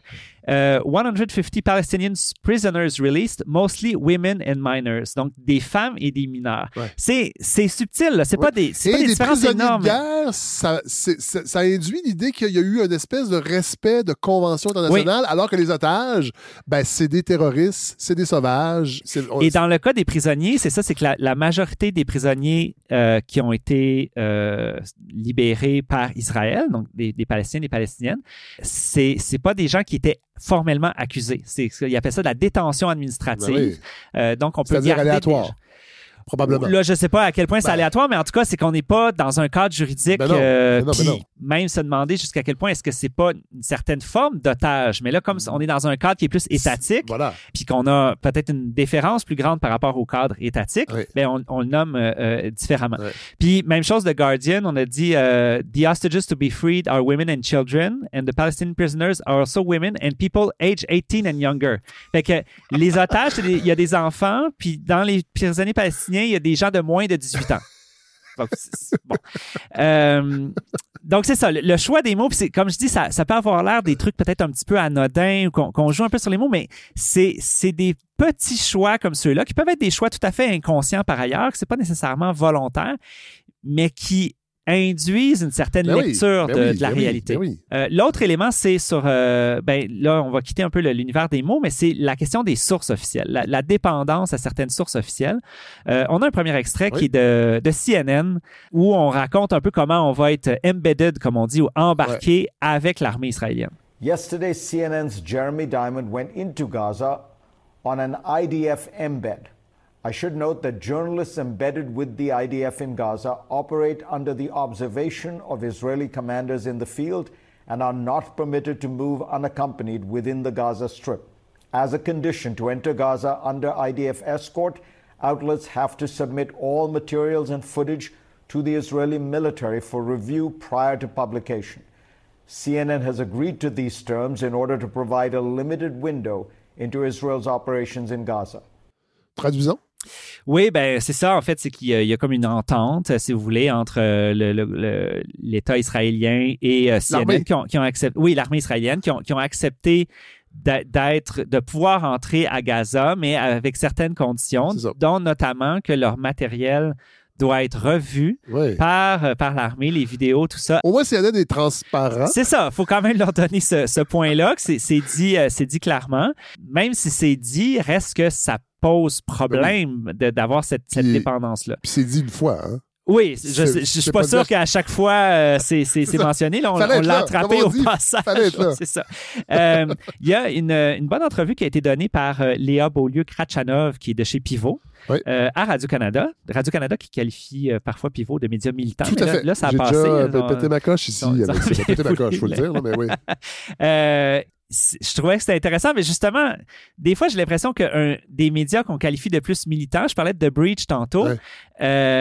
Ben, le fait qu'ils aient un certain angle particulier leur permet de mettre en lumière des choses que d'autres Oui. ne verront pas. Moi, c'est ce que je, je soutiens beaucoup, en fait, c'est qu'on Oui, on va chercher des angles morts. c'est pas grave, vous en avez un. C'est ça. Puis que le média militant ait ses angles morts, c'est correct. Oui. Mais si on a un, un écosystème médiatique qui est diversifié, Oui. ben, il va y avoir un- un- des allers-retours. C'est correct. Bref, on, on l'a interviewé sur la question de la désinformation, puis j'ai trouvé ça très, euh, très pertinent qu'elle ramène ça sur justement que la désinformation, ça vient d'abord des États, ça vient des lieux de pouvoir. Euh, et donc, je reviens un peu à mon, mon préambule sur le- quand on disait, ben oui, beaucoup de questions de la désinformation, mais encore une fois, c'est que j'ai l'impression qu'on on s'attarde sur du petit gibier Ouais, en ouais, parlant de la désinformation en ligne, alors que de, de parler de la désinformation qui vient des États, qui vient des militaires, si on n'en parle pas, c'est comme si ça nous évite d'interroger le rôle que le journaliste peut avoir dans la propagation de cette désinformation-là parce qu'il y a une dépendance par rapport à ces, à ces sources-là. Euh, autre exemple par rapport à ça, c'est le, le nombre de morts palestiniens qui a été remis en cause pendant quelques semaines. Je pense que maintenant, ça, ça a passé un peu. Mais vraiment, quand on était dans les, ouais. bombardements Ah euh, euh, très, très, très, très intenses.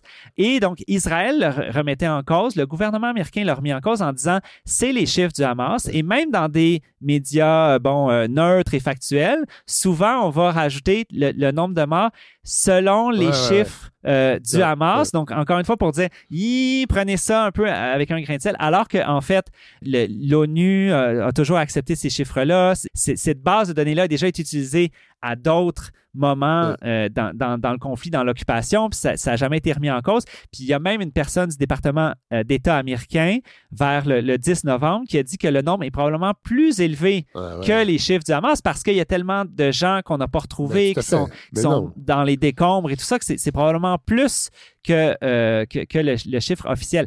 Donc, de, de, de dire, ouais, ces chiffres-là sont Faut contestés et tout ça, ben, on est en train de, de semer le doute sur des chiffres, Oui. alors qu'il n'y a pas de véritable raison de, de les remettre en Mais non. cause. La seule raison, c'est que c'est des chefs d'État qui nous invitent à en douter. Oui. C'est ça la, la- la- raison.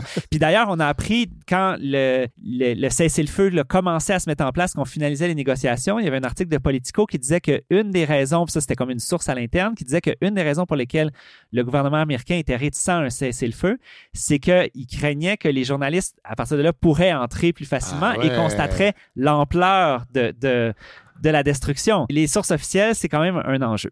Euh, autre point, avec qui est-ce qu'on nous invite à être empathique? Quand je parlais de- d'études empiriques tantôt, moi, c'est vraiment là-dessus là, que j'ai- j'aimerais ça qu'on ait davantage de, données. On a quand même des indications d'un certain euh, euh, déséquilibre.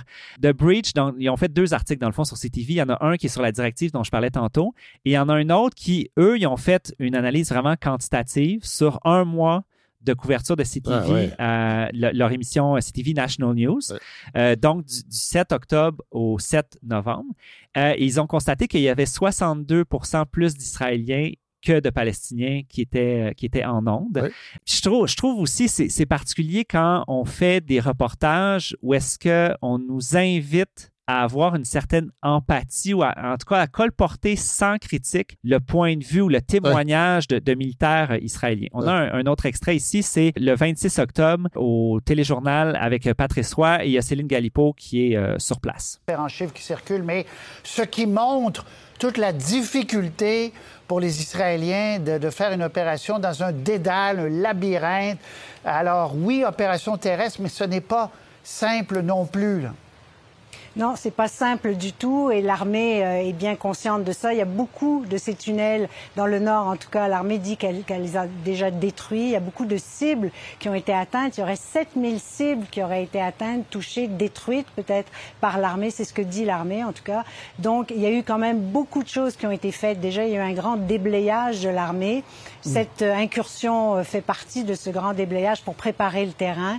On voit aussi des zones qui ont été où on a enlevé pratiquement tous les immeubles autour de façon à ce que l'armée puisse se stationner. Bon, évidemment, on a juste l'extrait, là. Oui. ben, Ben, c'est un extrait, c'est six minutes. En fait, on est peu avant. Ben, en, en fait, c'est qu'il commençait à être beaucoup question d'évasion terrestre, Ouais. donc pas seulement des bombardements. Mais c'est ça, il y, a, il y a des trucs vraiment particuliers dans, ce- dans cet extrait-là. Bon, on, on dit, bon, 7000 cibles, c'est le chiffre qui vient de l'armée. C'est- On dit souvent, c'est l'armée qui dit ça, mais bon, oui, OK, on fait cette nuance-là. Sauf que il n'y a pas de contrepartie, il n'y a pas de... Bon, l'armée dit ça, puis voilà. Le terme grand déblayage me Ça fait évite- un peu... euh, ça évite à plein. J'ai plein d'images. Puis, puis on a enlevé, on a enlevé des, des, des bâtiments, mais Oui, c'est ça. On les a pas mis sur on des a- remorques On avait les- enlevé des bâtiments pour faire de la place à l'armée. Donc, des- c'est comme si les, les motifs qui sont amenés par l'armée sont comme un peu pris. vous comprenez pourquoi pour on a comptant. déplacé tous ces gens? Il fallait faire un grand déblayage. Voilà. Ouais, Et, c'est- des, et, et aussi des dédales, comme si il y avait quelque chose de sournois. C'est pas une Ouais. guerre ouverte. Ouais, ouais, Ces ouais. gens-là Ben, la question ont des construit tunnels. des tunnels, des dédales. Ouais. Oh! Les, les tunnels, je sais pas pourquoi, c'est souvent fascinant. Quand on avait parlé de QAnon, je, je Oui, il y avait beaucoup. Mais cela dit, il existe des tunnels. Oui, oui. Euh, la question de, de- il y a un hôpital, euh, c'est Al-Shifa, je pense, que, que- qui avait été bombardé, puis on disait, ben, il y a des tunnels du Hamas. Il y avait un vidéo, d'ailleurs, vidéo de propagande d'Israël, où est-ce que c'était une animation, puis Ah on voyait en dessous les, des, des espèces de grands locaux, tout ça. Euh, et suite à ça, ben, ils ont eu beaucoup de difficultés à démontrer qu'il y avait le Hamas qui était là, mais il y avait effectivement des tunnels, mais c'était des tunnels qui avaient été créés par, par Israël. En tout cas, je ne vais pas rentrer dans, dans les détails, mais euh, Si bon, ça existe. si Ça- j'étais complotiste, Philippe de Grosbois, je dirais que ces tunnels, il doit avoir une liaison transatlantique jusqu'à la pizzeria. Pas- de New York. La pizzeria qui n'a pas de cave. Il n'y a pas de qui a- cave, qui a il y a de un sous-sol. tunnel. Bon. C'est pas parce qu'on rit, c'est drôle. hein? Non, non. Euh, et on a un deuxième extrait sur le, le même euh, segment avec euh, Céline Galipo où là, on a euh, éventuellement un, un militaire qui va parler Oui. aussi. Et puis, on a pu parler aussi à des soldats. Il y a énormément de soldats. On n'a pas le droit de trop s'approcher des bases. Ça reste difficile. Ça prend beaucoup de permissions. Mais dans les restaurants, dans les, dans les stations-service, il y a beaucoup de soldats qui circulent, qui viennent euh, manger un sandwich, se reposer un peu. Et euh, tous nous disent euh, qu'ils sont prêts, en fait, qu'ils attendent, qu'ils doivent servir leur pays. Là-dedans, il y a beaucoup de gens de gauche qui ont pu, à un moment donné, être contre le gouvernement Netanyahou. Mais là, il y a vraiment une unité qui s'est faite. Et ils ont, ils ont des craintes parce qu'ils savent, vous parlez des tunnels, mais en même temps, ils ont hâte de pouvoir euh, commencer cette offensive. On a pu parler d'ailleurs à un commandant qui a accepté à la caméra de nous dire pourquoi Israël n'a pas le choix et réagit comme le pays réagit en ce moment. No one in the world should, can critic, criticize us of bombing back and fighting back, but I swear here that it will never happen again. Voilà. Euh, moi, le, le- le mot qui m'a accroché le plus tantôt, c'était grand déblayage, mais là, c'est ils ont hâte. Ouais. Là aussi, c'est ça. C'est comme si on, on- on nous invite à adhérer, ou en tout cas à, à- à avoir c'est ça, une certaine empathie. Et à- en plus, il y a des gens de gauche. Oui. Il y, a, il y a une grande unité. On, on reviendra tantôt sur l'unité en Israël. Je suis Oui, pas boy, sûr que ben, c'est pas, c'est- pas les échos que j'ai j'ai- lus, moi, dans pense- des- bon. d'autres médias. Ouais. Et puis un peu plus, on avait la, on avait le- la constitution du dit sandwich. Et on avait quand même beaucoup de détails. quand, quand je disais tantôt, ça prendrait plus d'études empiriques, c'est sûr que là, si on a un segment qui porte Oui, juste là-dessus, ben après, parce que ça, c'est des, des réponses que parfois les journalistes vont offrir, mais là, c'est parce que vous prenez ce segment-là, mais Ouais, on en a ça. fait un autre. Bon, Oui, oui. Là, si on avait quelque chose de plus quantitatif. Mais même là, au-delà de, de la proportion, qu'est-ce qu'on donne à un tel, moi, c'est ça, j'ai un certain malaise à ce que le, le point de vue de l'armée soit quelque chose qui nous soit présenté avec aussi peu de distance. Et En peu fait, importe l'armée. Peu importe l'armée. Comme une, oui, comme une source valable comme une autre. Oui, c'est ça. En tout cas, je trouve qu'il y a quelque chose de très délicat, là, je vais utiliser le mot euh, sans ironie, il y a quelque chose de très délicat à, à ce que des, des soldats, qu'on essaie d'humaniser Ouais. finalement, Ouais. des soldats qui s'apprêtent à, la, s'apprêtent à, à les tuer, là, Oui, non, finalement. faut- c'est ça. C'est- il y a- Faut, faut- faut pas l'oublier. Me semble que c'est pas quelque chose, c'est quelque chose qui devrait être fait avec énormément de prudence. Puis je répète, peu importe de quelle Oui. armée on parle, même une guerre qui est faite pour des bonnes causes, une guerre de libération, ça reste une guerre. Puis Ça mène à des atrocités, ça mène à, tu sais, ça mène à des viols, ça mène à des morts fait. de civils. Fait que de d'amener ça en disant oui, ils ont hâte. Euh, j'ai- quand même un peu de misère avec ça. Dernier élément sur le, le cadre, puis ensuite on verra comment il est peut-être un peu remis en question aussi, parce que ça aussi, c'est ce qui est particulier dans le contexte actuel. La contestation C'est est vrai? quand même inédite, euh, vraiment dans des niveaux très, très, très élevés. Mais avant ça, euh, dans le fond, quand on parle justement de cadrage, ça veut dire qu'il y a des balises, il y a un cadre, il y a une limite, et il y a des choses qui se retrouvent en dehors euh, du cadre. Alors, qu'est-ce qui- qu'est-ce qui se trouve en dehors du cadre en ce moment? Je, je donne quelques exemples, on pourrait sûrement en trouver d'autres. Euh, des choses qui sont, selon moi, peu amenées, puis qui, qui viendraient un peu bousculer cette manière de définir la, la situation. Euh, premièrement, quelque chose qui est peut-être peu connu, Israël, c'est un leader mondial de dispositifs de surveillance. Euh, Gaza, on a beaucoup dit, c'est une prison à ciel ouvert, mais c'est aussi un, un- un laboratoire de dispositifs de surveillance par drone, la reconnaissance faciale. Et si on fouillait, là, on, on trouverait probablement des investissements de compagnies et de fonds communs de placement du Québec et du Canada dans ces Ben, entreprises. c'est le genre de choses qui pourraient être euh, investiguées. Ouais. Le Canada a, a vendu des armes Oui. euh, à Israël dans, Oui. dans les dernières années. Mais ce que je trouve intéressant sur la question de la surveillance, c'est que ça, puis même, c'est comme je dis, même des dispositifs de reconnaissance faciale, tout ça, il me semble qu'on n'a pas vraiment vu la question, mais comment ça se fait que ça n'a pas empêché les attaques du 7 octobre? Ouais. Que des gens qui sont Ouais. aussi surveillés, fichés, tout ça, Avec des, te- des technologies oui, ben, ça devrait nous amener encore une Mais fois ce sont à des gens sournois. Les Palestiniens, les Hamas sont Oui. sournois. Ils Oui. ont des tunnels. je ne sais pas jusqu'où ils vont, les, les dix tunnels, mais ça, c'est, il me semble qu'on devrait vraiment interroger ces dispositifs-là, Oui. en général de surveillance euh, que- que- qu'on subit tous hein, sur Mais il y a des gens qui disent que, un peu comme le 11 septembre, c'est qu'on a laissé les choses se, se dérouler pour après ça mettre en place des politiques intérieures qui, qui répondent à des objectifs. Mais quand- en tout cas, le, Mais quand le- même, le il faut- faut vraiment prétexte, la, la- la Ouais. raison pour laquelle on dit avoir mis ça en place, Ouais. ben, ça semble pas être super efficace. Non. Ça serait intéressant qu'on se questionne là-dessus. Autre chose en dehors du cadre, ben, les, nos gouvernements, en ce moment, euh, appuient le gouvernement israélien de manière beaucoup plus convaincue et unanime que la population israélienne elle-même. C'est fou, ça. Euh, Il y, a, il y a- il y a beaucoup de contestations. C'est- sûr que les, les Israéliens ne sont pas nécessairement contre l'occupation comme telle, mais reprochent au gouvernement de ne pas avoir fait son travail pour les, les, les protéger. Et Euh, rappelons, j'en ai parlé ici, quand tout ça, euh, ben, en fait, à partir de l'attaque euh, Ouais. du, du Hamas du 7 octobre, j'en avais parlé, entre autres, il y avait beaucoup, beaucoup de contestations dans les rues Euh, de plusieurs villes en Israël par rapport à ce gouvernement-là. Oui. Et, et le conflit a, a- a- a mis un couvercle sur tout ça. C'est ça, c'est que même Euh, il y avait avant de la le 7 mutinerie octobre, dans l'armée. Il y a Oui. des gens qui, euh, qui étaient très critiques, des hauts gradés aussi. Même là. avant le 7 octobre, il y avait beaucoup, beaucoup de contestations.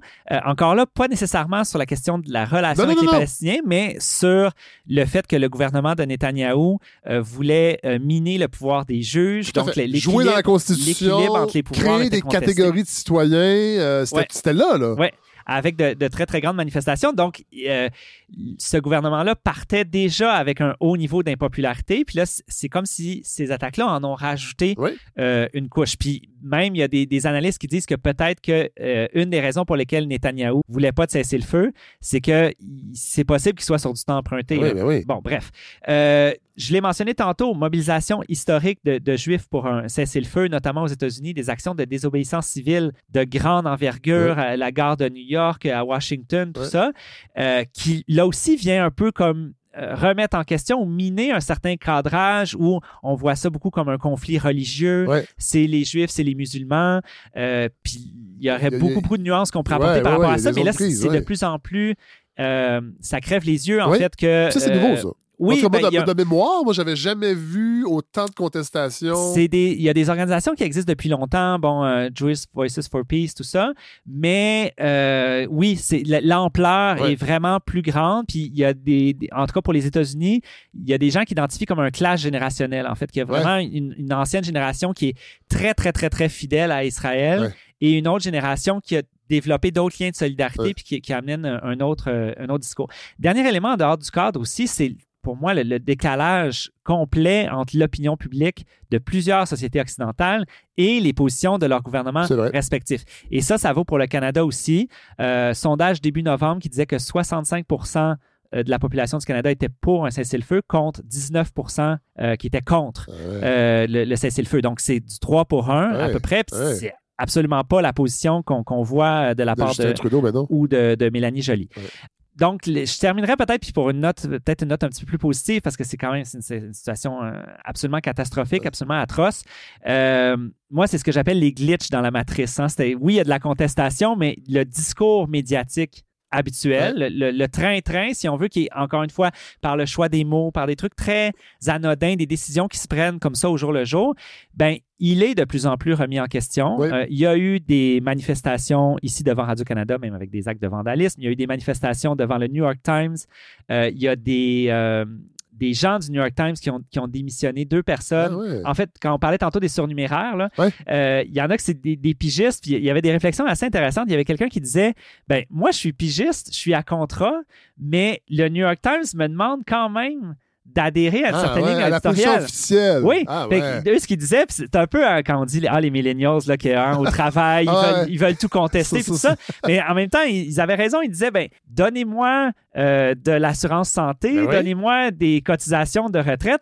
Je vais commencer à considérer c'est quoi votre position éditoriale. Là, vous me donnez aucune sécurité Ben d'emploi, puis vous me demandez de suivre. Mais laissez faire, je, je- je m'en vais. Euh, des, des journalistes de la BBC qui dénoncent euh, leur propre employeur. Il y a ouais. un article dans, dans Al Jazeera par rapport à ça. D'ailleurs, Al Jazeera, on peut dire la même chose que pour les médias militants. hein. C'est, Oui. euh, on peut questionner Ben oui. leur sont- neutralité, Oui. mais ça a le mérite d'amener un point de vue qui est différent. On, a un angle qui est euh, tout à fait nouveau. Donc, le fait que huit journalistes de la BBC dénoncent, je pense que c'était sous le couvert de l'anonymat, mais dénoncent leur propre employeur Ah ouais. sur les positions, ben, c'est, probablement pas Ça, la on, a BBC qui moins va avoir un article je- on a moins ça ici. Hein. Je sais pas si c'est parce que le milieu journalistique est plus, est plus petit, Ouais, forcément au Québec, mais je vois mal des journalistes ouais. avec une certaine notoriété sortir contre a- certaines il y a positions. probablement de- le côté petit milieu. Il y a le, le- une balado de Caladaland Détour Oui. euh, qui est animée par Émilie Nicolas. Parfois, il y a des critiques là. Bon, c'est pas sur le même sujet, mais je sais qu'elle avait reçu Vanessa Destinée, euh, qui euh, allait pas avec le dos de la main Ouais. morte pour euh, Mais vas- mais- parler mais- comme Jean Perron. Mais, Vanessa Destinée, elle est, elle est surnuméraire aussi, je pense. Elle est pigiste. Possiblement, médias. Oui, je pense oui. que oui. Mais quand même, euh, Oui, oui, c'était oui, des, oui. des fois. Ça, je- ça je- peut suffire pour je- plus être appelé. Ouais, Même mais si là, on est faudrait lui demander Ouais, c'est ça, ouais, qu'est-ce qui est arrivé ouais, après. ouais. Mais euh, tout ça pour dire que oui, il y a beaucoup moins. C'est plus difficile, effectivement, j'ai l'impression, dans un petit milieu. Ouais, ouais, ouais. Ça, mais ça, ça existe. L'autre point, bon, quand je parlais de, de, de glitch dans la matrice, moi, ce que je trouve particulièrement intéressant, c'est quand il y a des entrevues en direct Oui. et que le cadrage, justement, est ouvertement, directement remis en question Ouais, ouais. par la personne qui est invitée. Puis je pense que là, il y a une question un peu de, pas nécessairement du timing, mais du momentum, justement, comme la contestation est très forte, puis comme il y a une, une urgence aussi qui, est, qui est vraiment, ben, c'est comme si ça, c'est venu bousculer, puis ça- c'est, il y a eu quelque chose qui a fait irruption, si on veut, dans le, le traitement habituel. Donc, on a deux exemples Ouais. euh, de ça. On en mettra un troisième aussi dans, dans liens. l'infolette. Ça va être une grosse infolette hein, cette semaine. J'ai beaucoup de liens euh, parce que On adore ça. Ça fait comme un mois et demi Ah que ouais. je lis juste ou je regarde juste des trucs là-dessus. Fait que oui, j'en ai pas mal. Euh, le premier, c'est euh, Bassem Youssef avec Pierce Morgan. C'est lui, euh, C'est ça, je, je les présente. Bassem Youssef, c'est à la base, il était médecin, euh, mais éventuellement, il est devenu euh, à la télé humoriste satiriste en Égypte. Ah ouais. Euh, il a été obligé. Oui, quelqu'un de vraiment un parcours très intéressant. Et il faisait des émissions satiriques et donc où il re- remettait en question le pouvoir. Euh, autant, bon, il y a eu la période des frères musulmans après le Ouais. printemps arabe, puis après ça, le, le général Al-Sisi. Euh, et euh, je ne sais pas exactement dans quel contexte il est parti, mais ça commençait à chauffer un peu. Ça. Euh, Donc, il est, il est parti aux États-Unis et il poursuit, bon, un travail, c'est ça, hum- humoriste, satiriste. Pierce Morgan, c'est un Britannique. Ouais. euh, je dirais qu'on pourrait peut-être le comparer un peu à Mario Dumont, Richard Martineau, bon, des, des tribunes à la, à, à la télé, tout ça, avec... euh, Plutôt conservatrice, ah, de oui, c'est ça. ça- populiste. Il, était quand même contre la guerre en Irak, Ouais. mais euh, qui, qui- oui, c'est ça, populiste, puis euh, ouais, c'est de l'opinion, puis c'est le choc des idées, puis je vais t'interrompre. On, on dit les vraies Puis, choses. euh, un, un peu Ouais. macho là, dans, Ouais. la, dans la façon de- de- d'argumenter. Euh, et donc, il, il invite euh, Bassem Youssef et ça, ça vaut la peine d'écouter. Ça dure peut-être une vingtaine de minutes, le, le truc au Ah complet. ouais, on va le mettre, Mais ben oui. ça vaut la peine de l'écouter parce que c'est comme si son humour désarçonne complètement Pierce Morgan parce que il, il- ce qu'il fait, c'est qu'il exagère en fait les positions.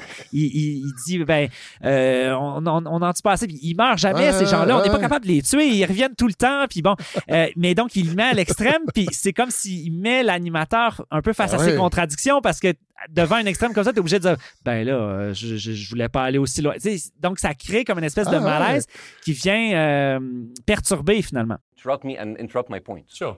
So, uh, uh, because this, this, this has to be fair. Understand. Uh, because if you want to only hear your opinion, I can just condemn Hamas and go home. I can do that.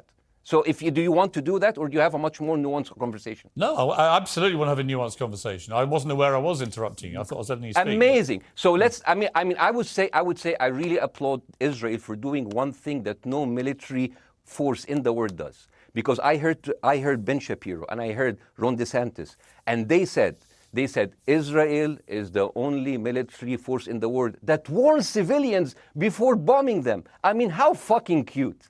That is so nice of them. So- because with this logic, if Russian troops started warning Ukrainians before bombing their houses, we're cool with Putin, right?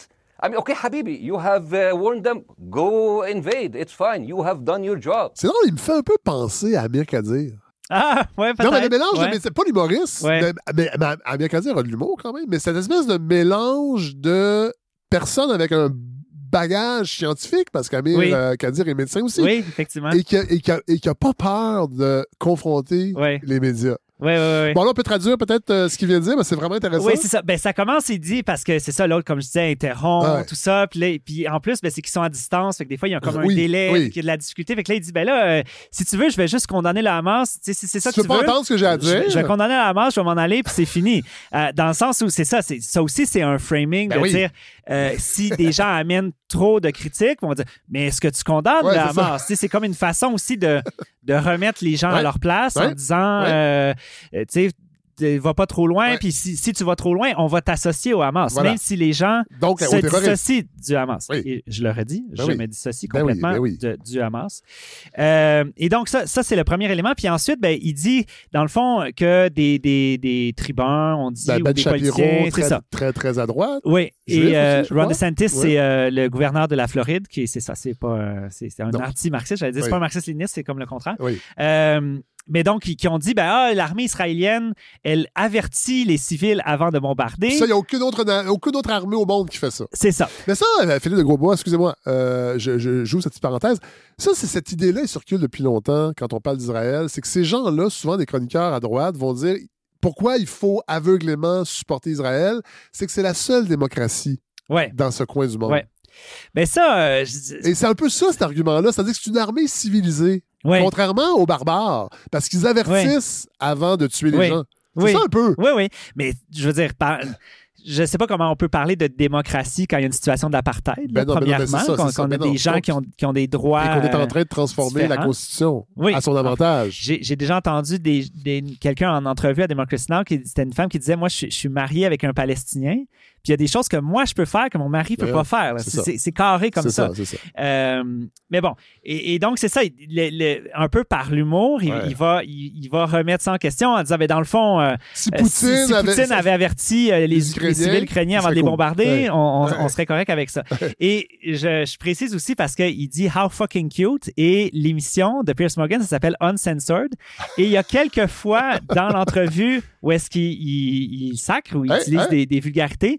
Puis à un moment donné, l'animateur, il dit Ouais, euh, tu sais, on, on s'appelle Uncensored, là, mais euh, s'il vous plaît, loin. attention un peu. Vous Parce- sortez du cadre, Ouais, du parce, que, titre. parce que Uncensored, on est un peu dans, dans le langage un peu de, de la droite ouais. anti-woke, Ouais, de ouais, dire. Ah, ici on peut tout dire, mais pas how Pas fucking cute quand même.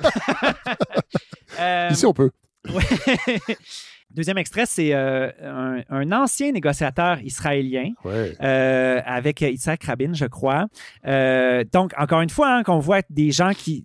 Juste ça, c'est sortir du cadre, quelque Ouais. part, qu'on a un ancien négociateur. C'est pas Ben oui. un- Là, on a quelqu'un un qui a vraiment, qui était dans la machine, là. Oui, absolument. Et qui... euh, Ou dans l'œil de la tempête. Qui a des... Ouais, c'est ça. Ouais. Qui a des positions très... euh, très, très fermes. Et là encore, que le- la question qui est amenée par l'intervieweuse, il va complètement la, la revirer Ah à l'envers parce qu'il il considère ça inacceptable dans le contexte de, de toutes les morts. The Israelis would say, well, look, you know, we are defending ourselves. We are targeting Hamas targets in Gaza. We are trying to put an end uh, to what we believe is a terrorist organization once and for all. Do you really keep a straight face when you say that? Do you think terrorist organizations embedded in populations who are denied their most basic rights are ended once and for all in a military campaign? Does that happen in history? Can someone credibly tell me that when the leadership of a country says we are cutting off food, electricity, water, all supplies to an entire civilian population, that they're targeting militants? I'm sorry, these kind of lies can't be allowed to pass. And when you tell yourself the lie, it leads to the wrong policy. C'est les joies du direct, hein? On Ouais. peut, euh, euh, ben donc, c'est ça. euh, il- dans, dans le fond, il, il part de sa prémisse en disant ben, c'est, on, on peut pas dire ça. En fait, qu'est-ce qu'elle dit? La, la lectrice, au début, a dit Bon, là, Israël a décidé d'attaquer la Hamas pour peut-être éradiquer une bonne fois pour ça. toutes De- eux, cette dans organisation terroriste. C'est pour éra- éradiquer les terroristes. Puis il dit, ben, dans le fond, est-ce que vous pouvez vraiment dire ça? Est-ce que vous pouvez vraiment penser?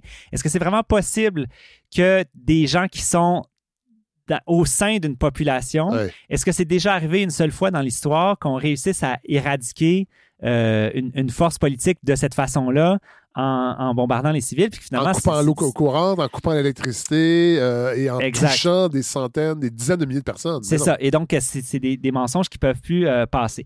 Il y a un autre extrait qu'on pourra mettre dans le dans l'infolettre. un- c'est un peu long, mais ça vaut vraiment la peine. C'est Yara Eid, qui est une journaliste Oui.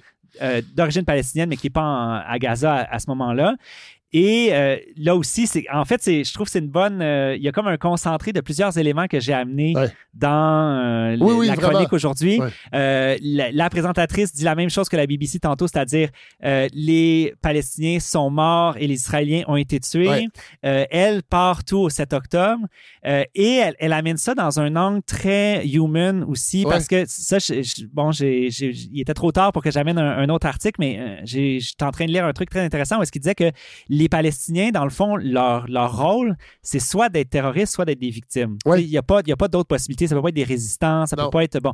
Euh, et dans le fond, elle, elle essaie de, de rendre ça humain en disant, puis c'est vrai, là, je veux dire, il y a plein de membres de sa famille à Yaraid qui sont morts, Ouais. mais elle l'amène sous l'angle humain, mais tout de suite, Yaraid revire ça à l'envers en disant, ben non, en fait, tout ce que vous amenez, c'est euh, un, un mauvais cadrage. Tout à fait. Et Euh, j'ai perdu 13 membres de ma famille.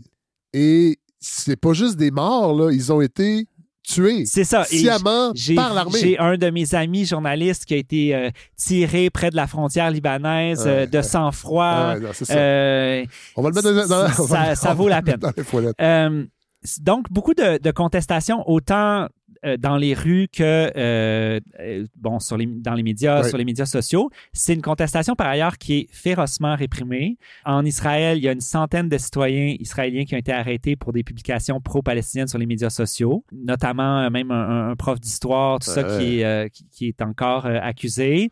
Euh, en Cisjordanie, donc encore une fois, on n'est pas à Gaza, on est sur un autre territoire palestinien, 18 journalistes qui ont été arrêtés. Euh, en France, il y a eu tentative d'interdiction de manifestations Je Ouais. pense que ça, ils ont réussi un peu à les Ouais, mais- empêcher par la pratique, là, Ouais, par, euh, par l'action. Euh, C'est pas aux- rien, là. non, absolument pas. Aux, aux États-Unis, des étudiants ont été visités par le FBI pour des actions de solidarité. Euh, en Floride, les universités d'État ont été ordonnées de bannir le groupe Students for Justice in Palestine Ah, euh, de, de leurs universités. Ça, c'est quelque chose. je Ça, c'est dire- pas ce qu'on appelle la cancel culture, ça, Philippe ben voilà, c'est ça. C'est que un, un des discours politiques les plus sanctionnés dans le monde occidental, c'est la critique des politiques d'apartheid d'Israël, c'est la solidarité avec la cause palestinienne. Ça fait des années qu'il y a ça, même les, campagnes comme euh, boycott des investissements, sanctions, qui sont associées justement euh, à du terrorisme. Et pourtant, justement, oui, on a un silence complet, Complet. De, de nos croisés euh, anti-censure. Ouais. Euh, Francis Dupidéry a très bien euh, montré ça là, dans une, une chronique dans Pivot qui s'appelle Le sionisme au temps du wokisme. Je mentionnerais aussi que les, les journalistes à Gaza sont aussi attaqués Ben de, oui. de façon absolument féroce. Tu sais, on est critique des médias, là. Ici, on est critique de, de, de- de certaines euh, pratiques journalistiques. Mais ça, ça, il faut dénoncer ça Ben, euh, absolument. Vigoureusement. C'est 57 journalistes tués depuis le 7 octobre. En tout cas, c'est les chiffres les plus récents que j'ai vus. Puis ça aussi, c'est des niveaux vraiment incomparables par rapport à d'autres euh, d'autres conflits, d'autres guerres. Puis je suis frappé aussi que la, la Fédération professionnelle des journalistes du Québec, la FPJQ, c'est le silence, là aussi, fait. silence complet. Ouais. Euh, J'ai vu hier un, un tweet parce que euh, les journalistes ont été euh, exclus de, de la cérémonie pour Carl Tremblay, Ouais. du Cowboy fringant, Ouais. mais j'ai pas vu de tweet depuis le 7 octobre sur les journalistes euh, tués à Gaza. Il me semble qu'il y a, il y a Ah quand ouais. même quelque chose Ouais. euh, Ouais. de, de- de problématique euh, à, ce- à ce niveau-là. Donc voilà, peut-être en conclusion, là, être euh, allié de la cause palestinienne, c'est pas être antisémite. De la même manière que être pour Black Lives Matter, c'est pas être anti-blanc. Être féministe, c'est pas être anti-homme. Même si on est à Québec solidaire, Philippe de Grosbois? oui, même ça. Puis je- même, je dirais, c'est au-delà de- des, des positions politiques comme telles, je pense qu'il y a un- juste un regard rationnel peut nous amener à penser que la véritable sortie de cette catastrophe-là, ça passe par la justice, la liberté pour le peuple palestinien. Tout à fait.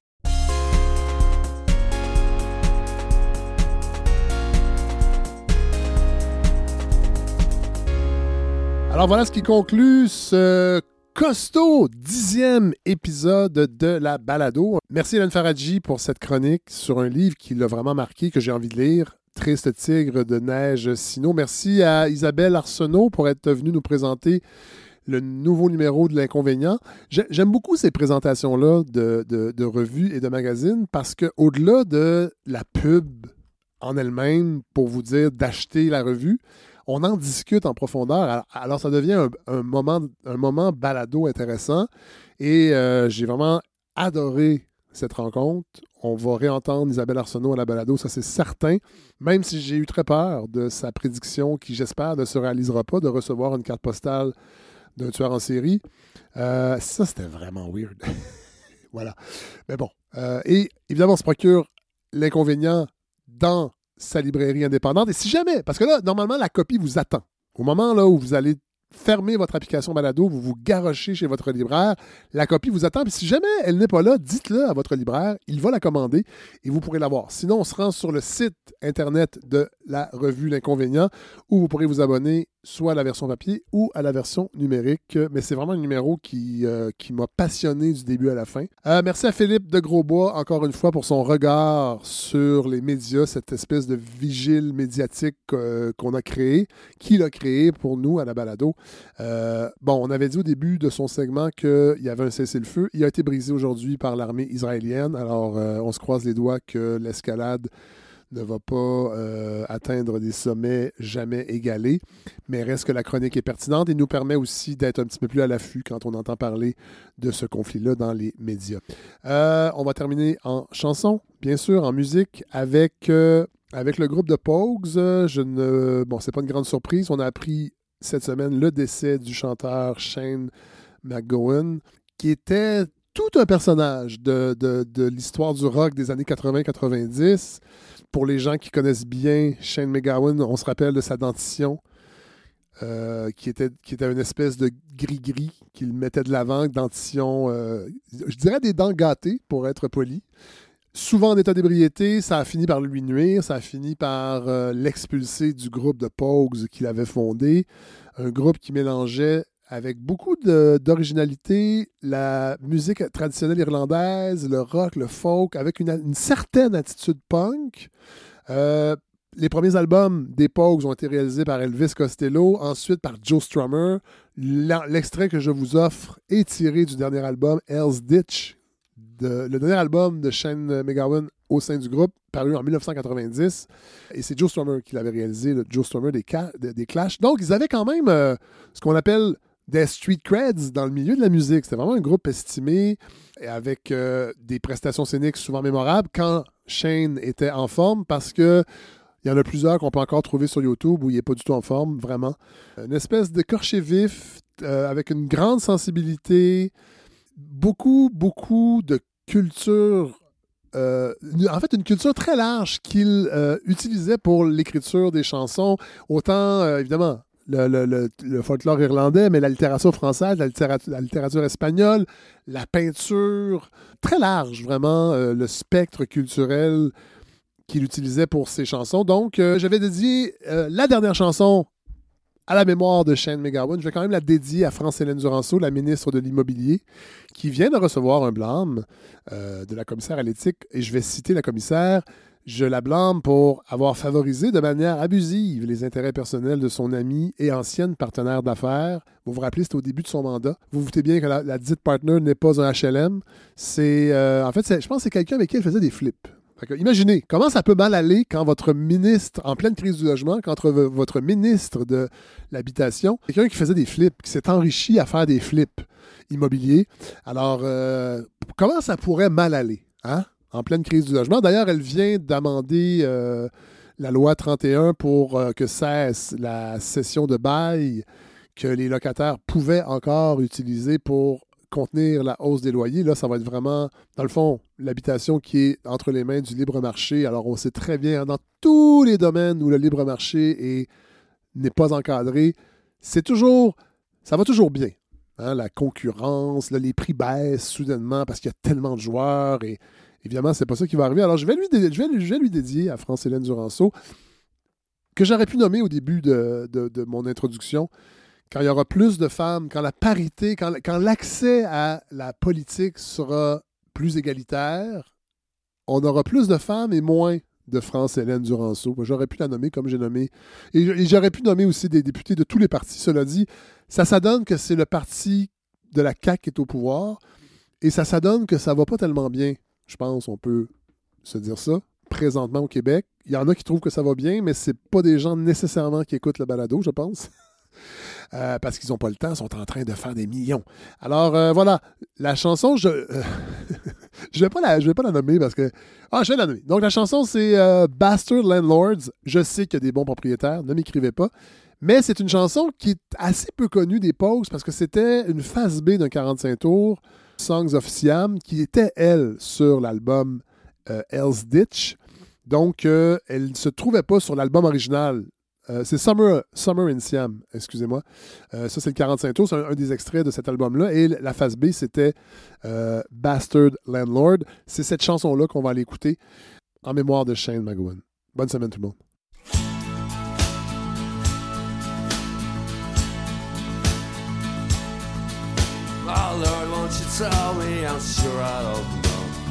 Makes the plans that change our lives so?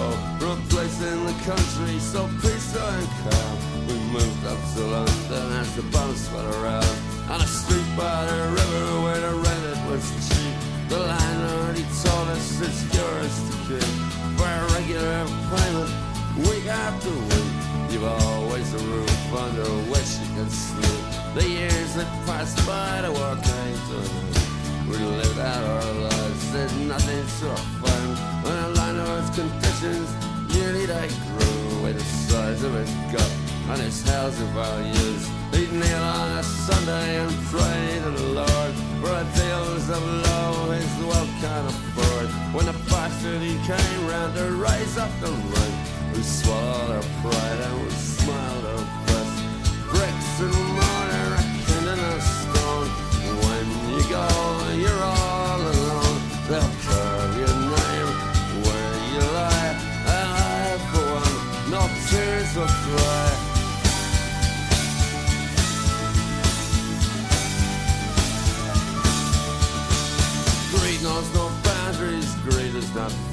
I'm down about time for a proper deal. The woman next door, she just passed away. But the rent grew so high that she just couldn't pay. And here in her bed, she closed up her eyes. The last time to gaze on this world of lies. With nowhere to go and nothing to say. She went to the next world as the bastard smiled. Bricks and mortar, a kingdom of stone.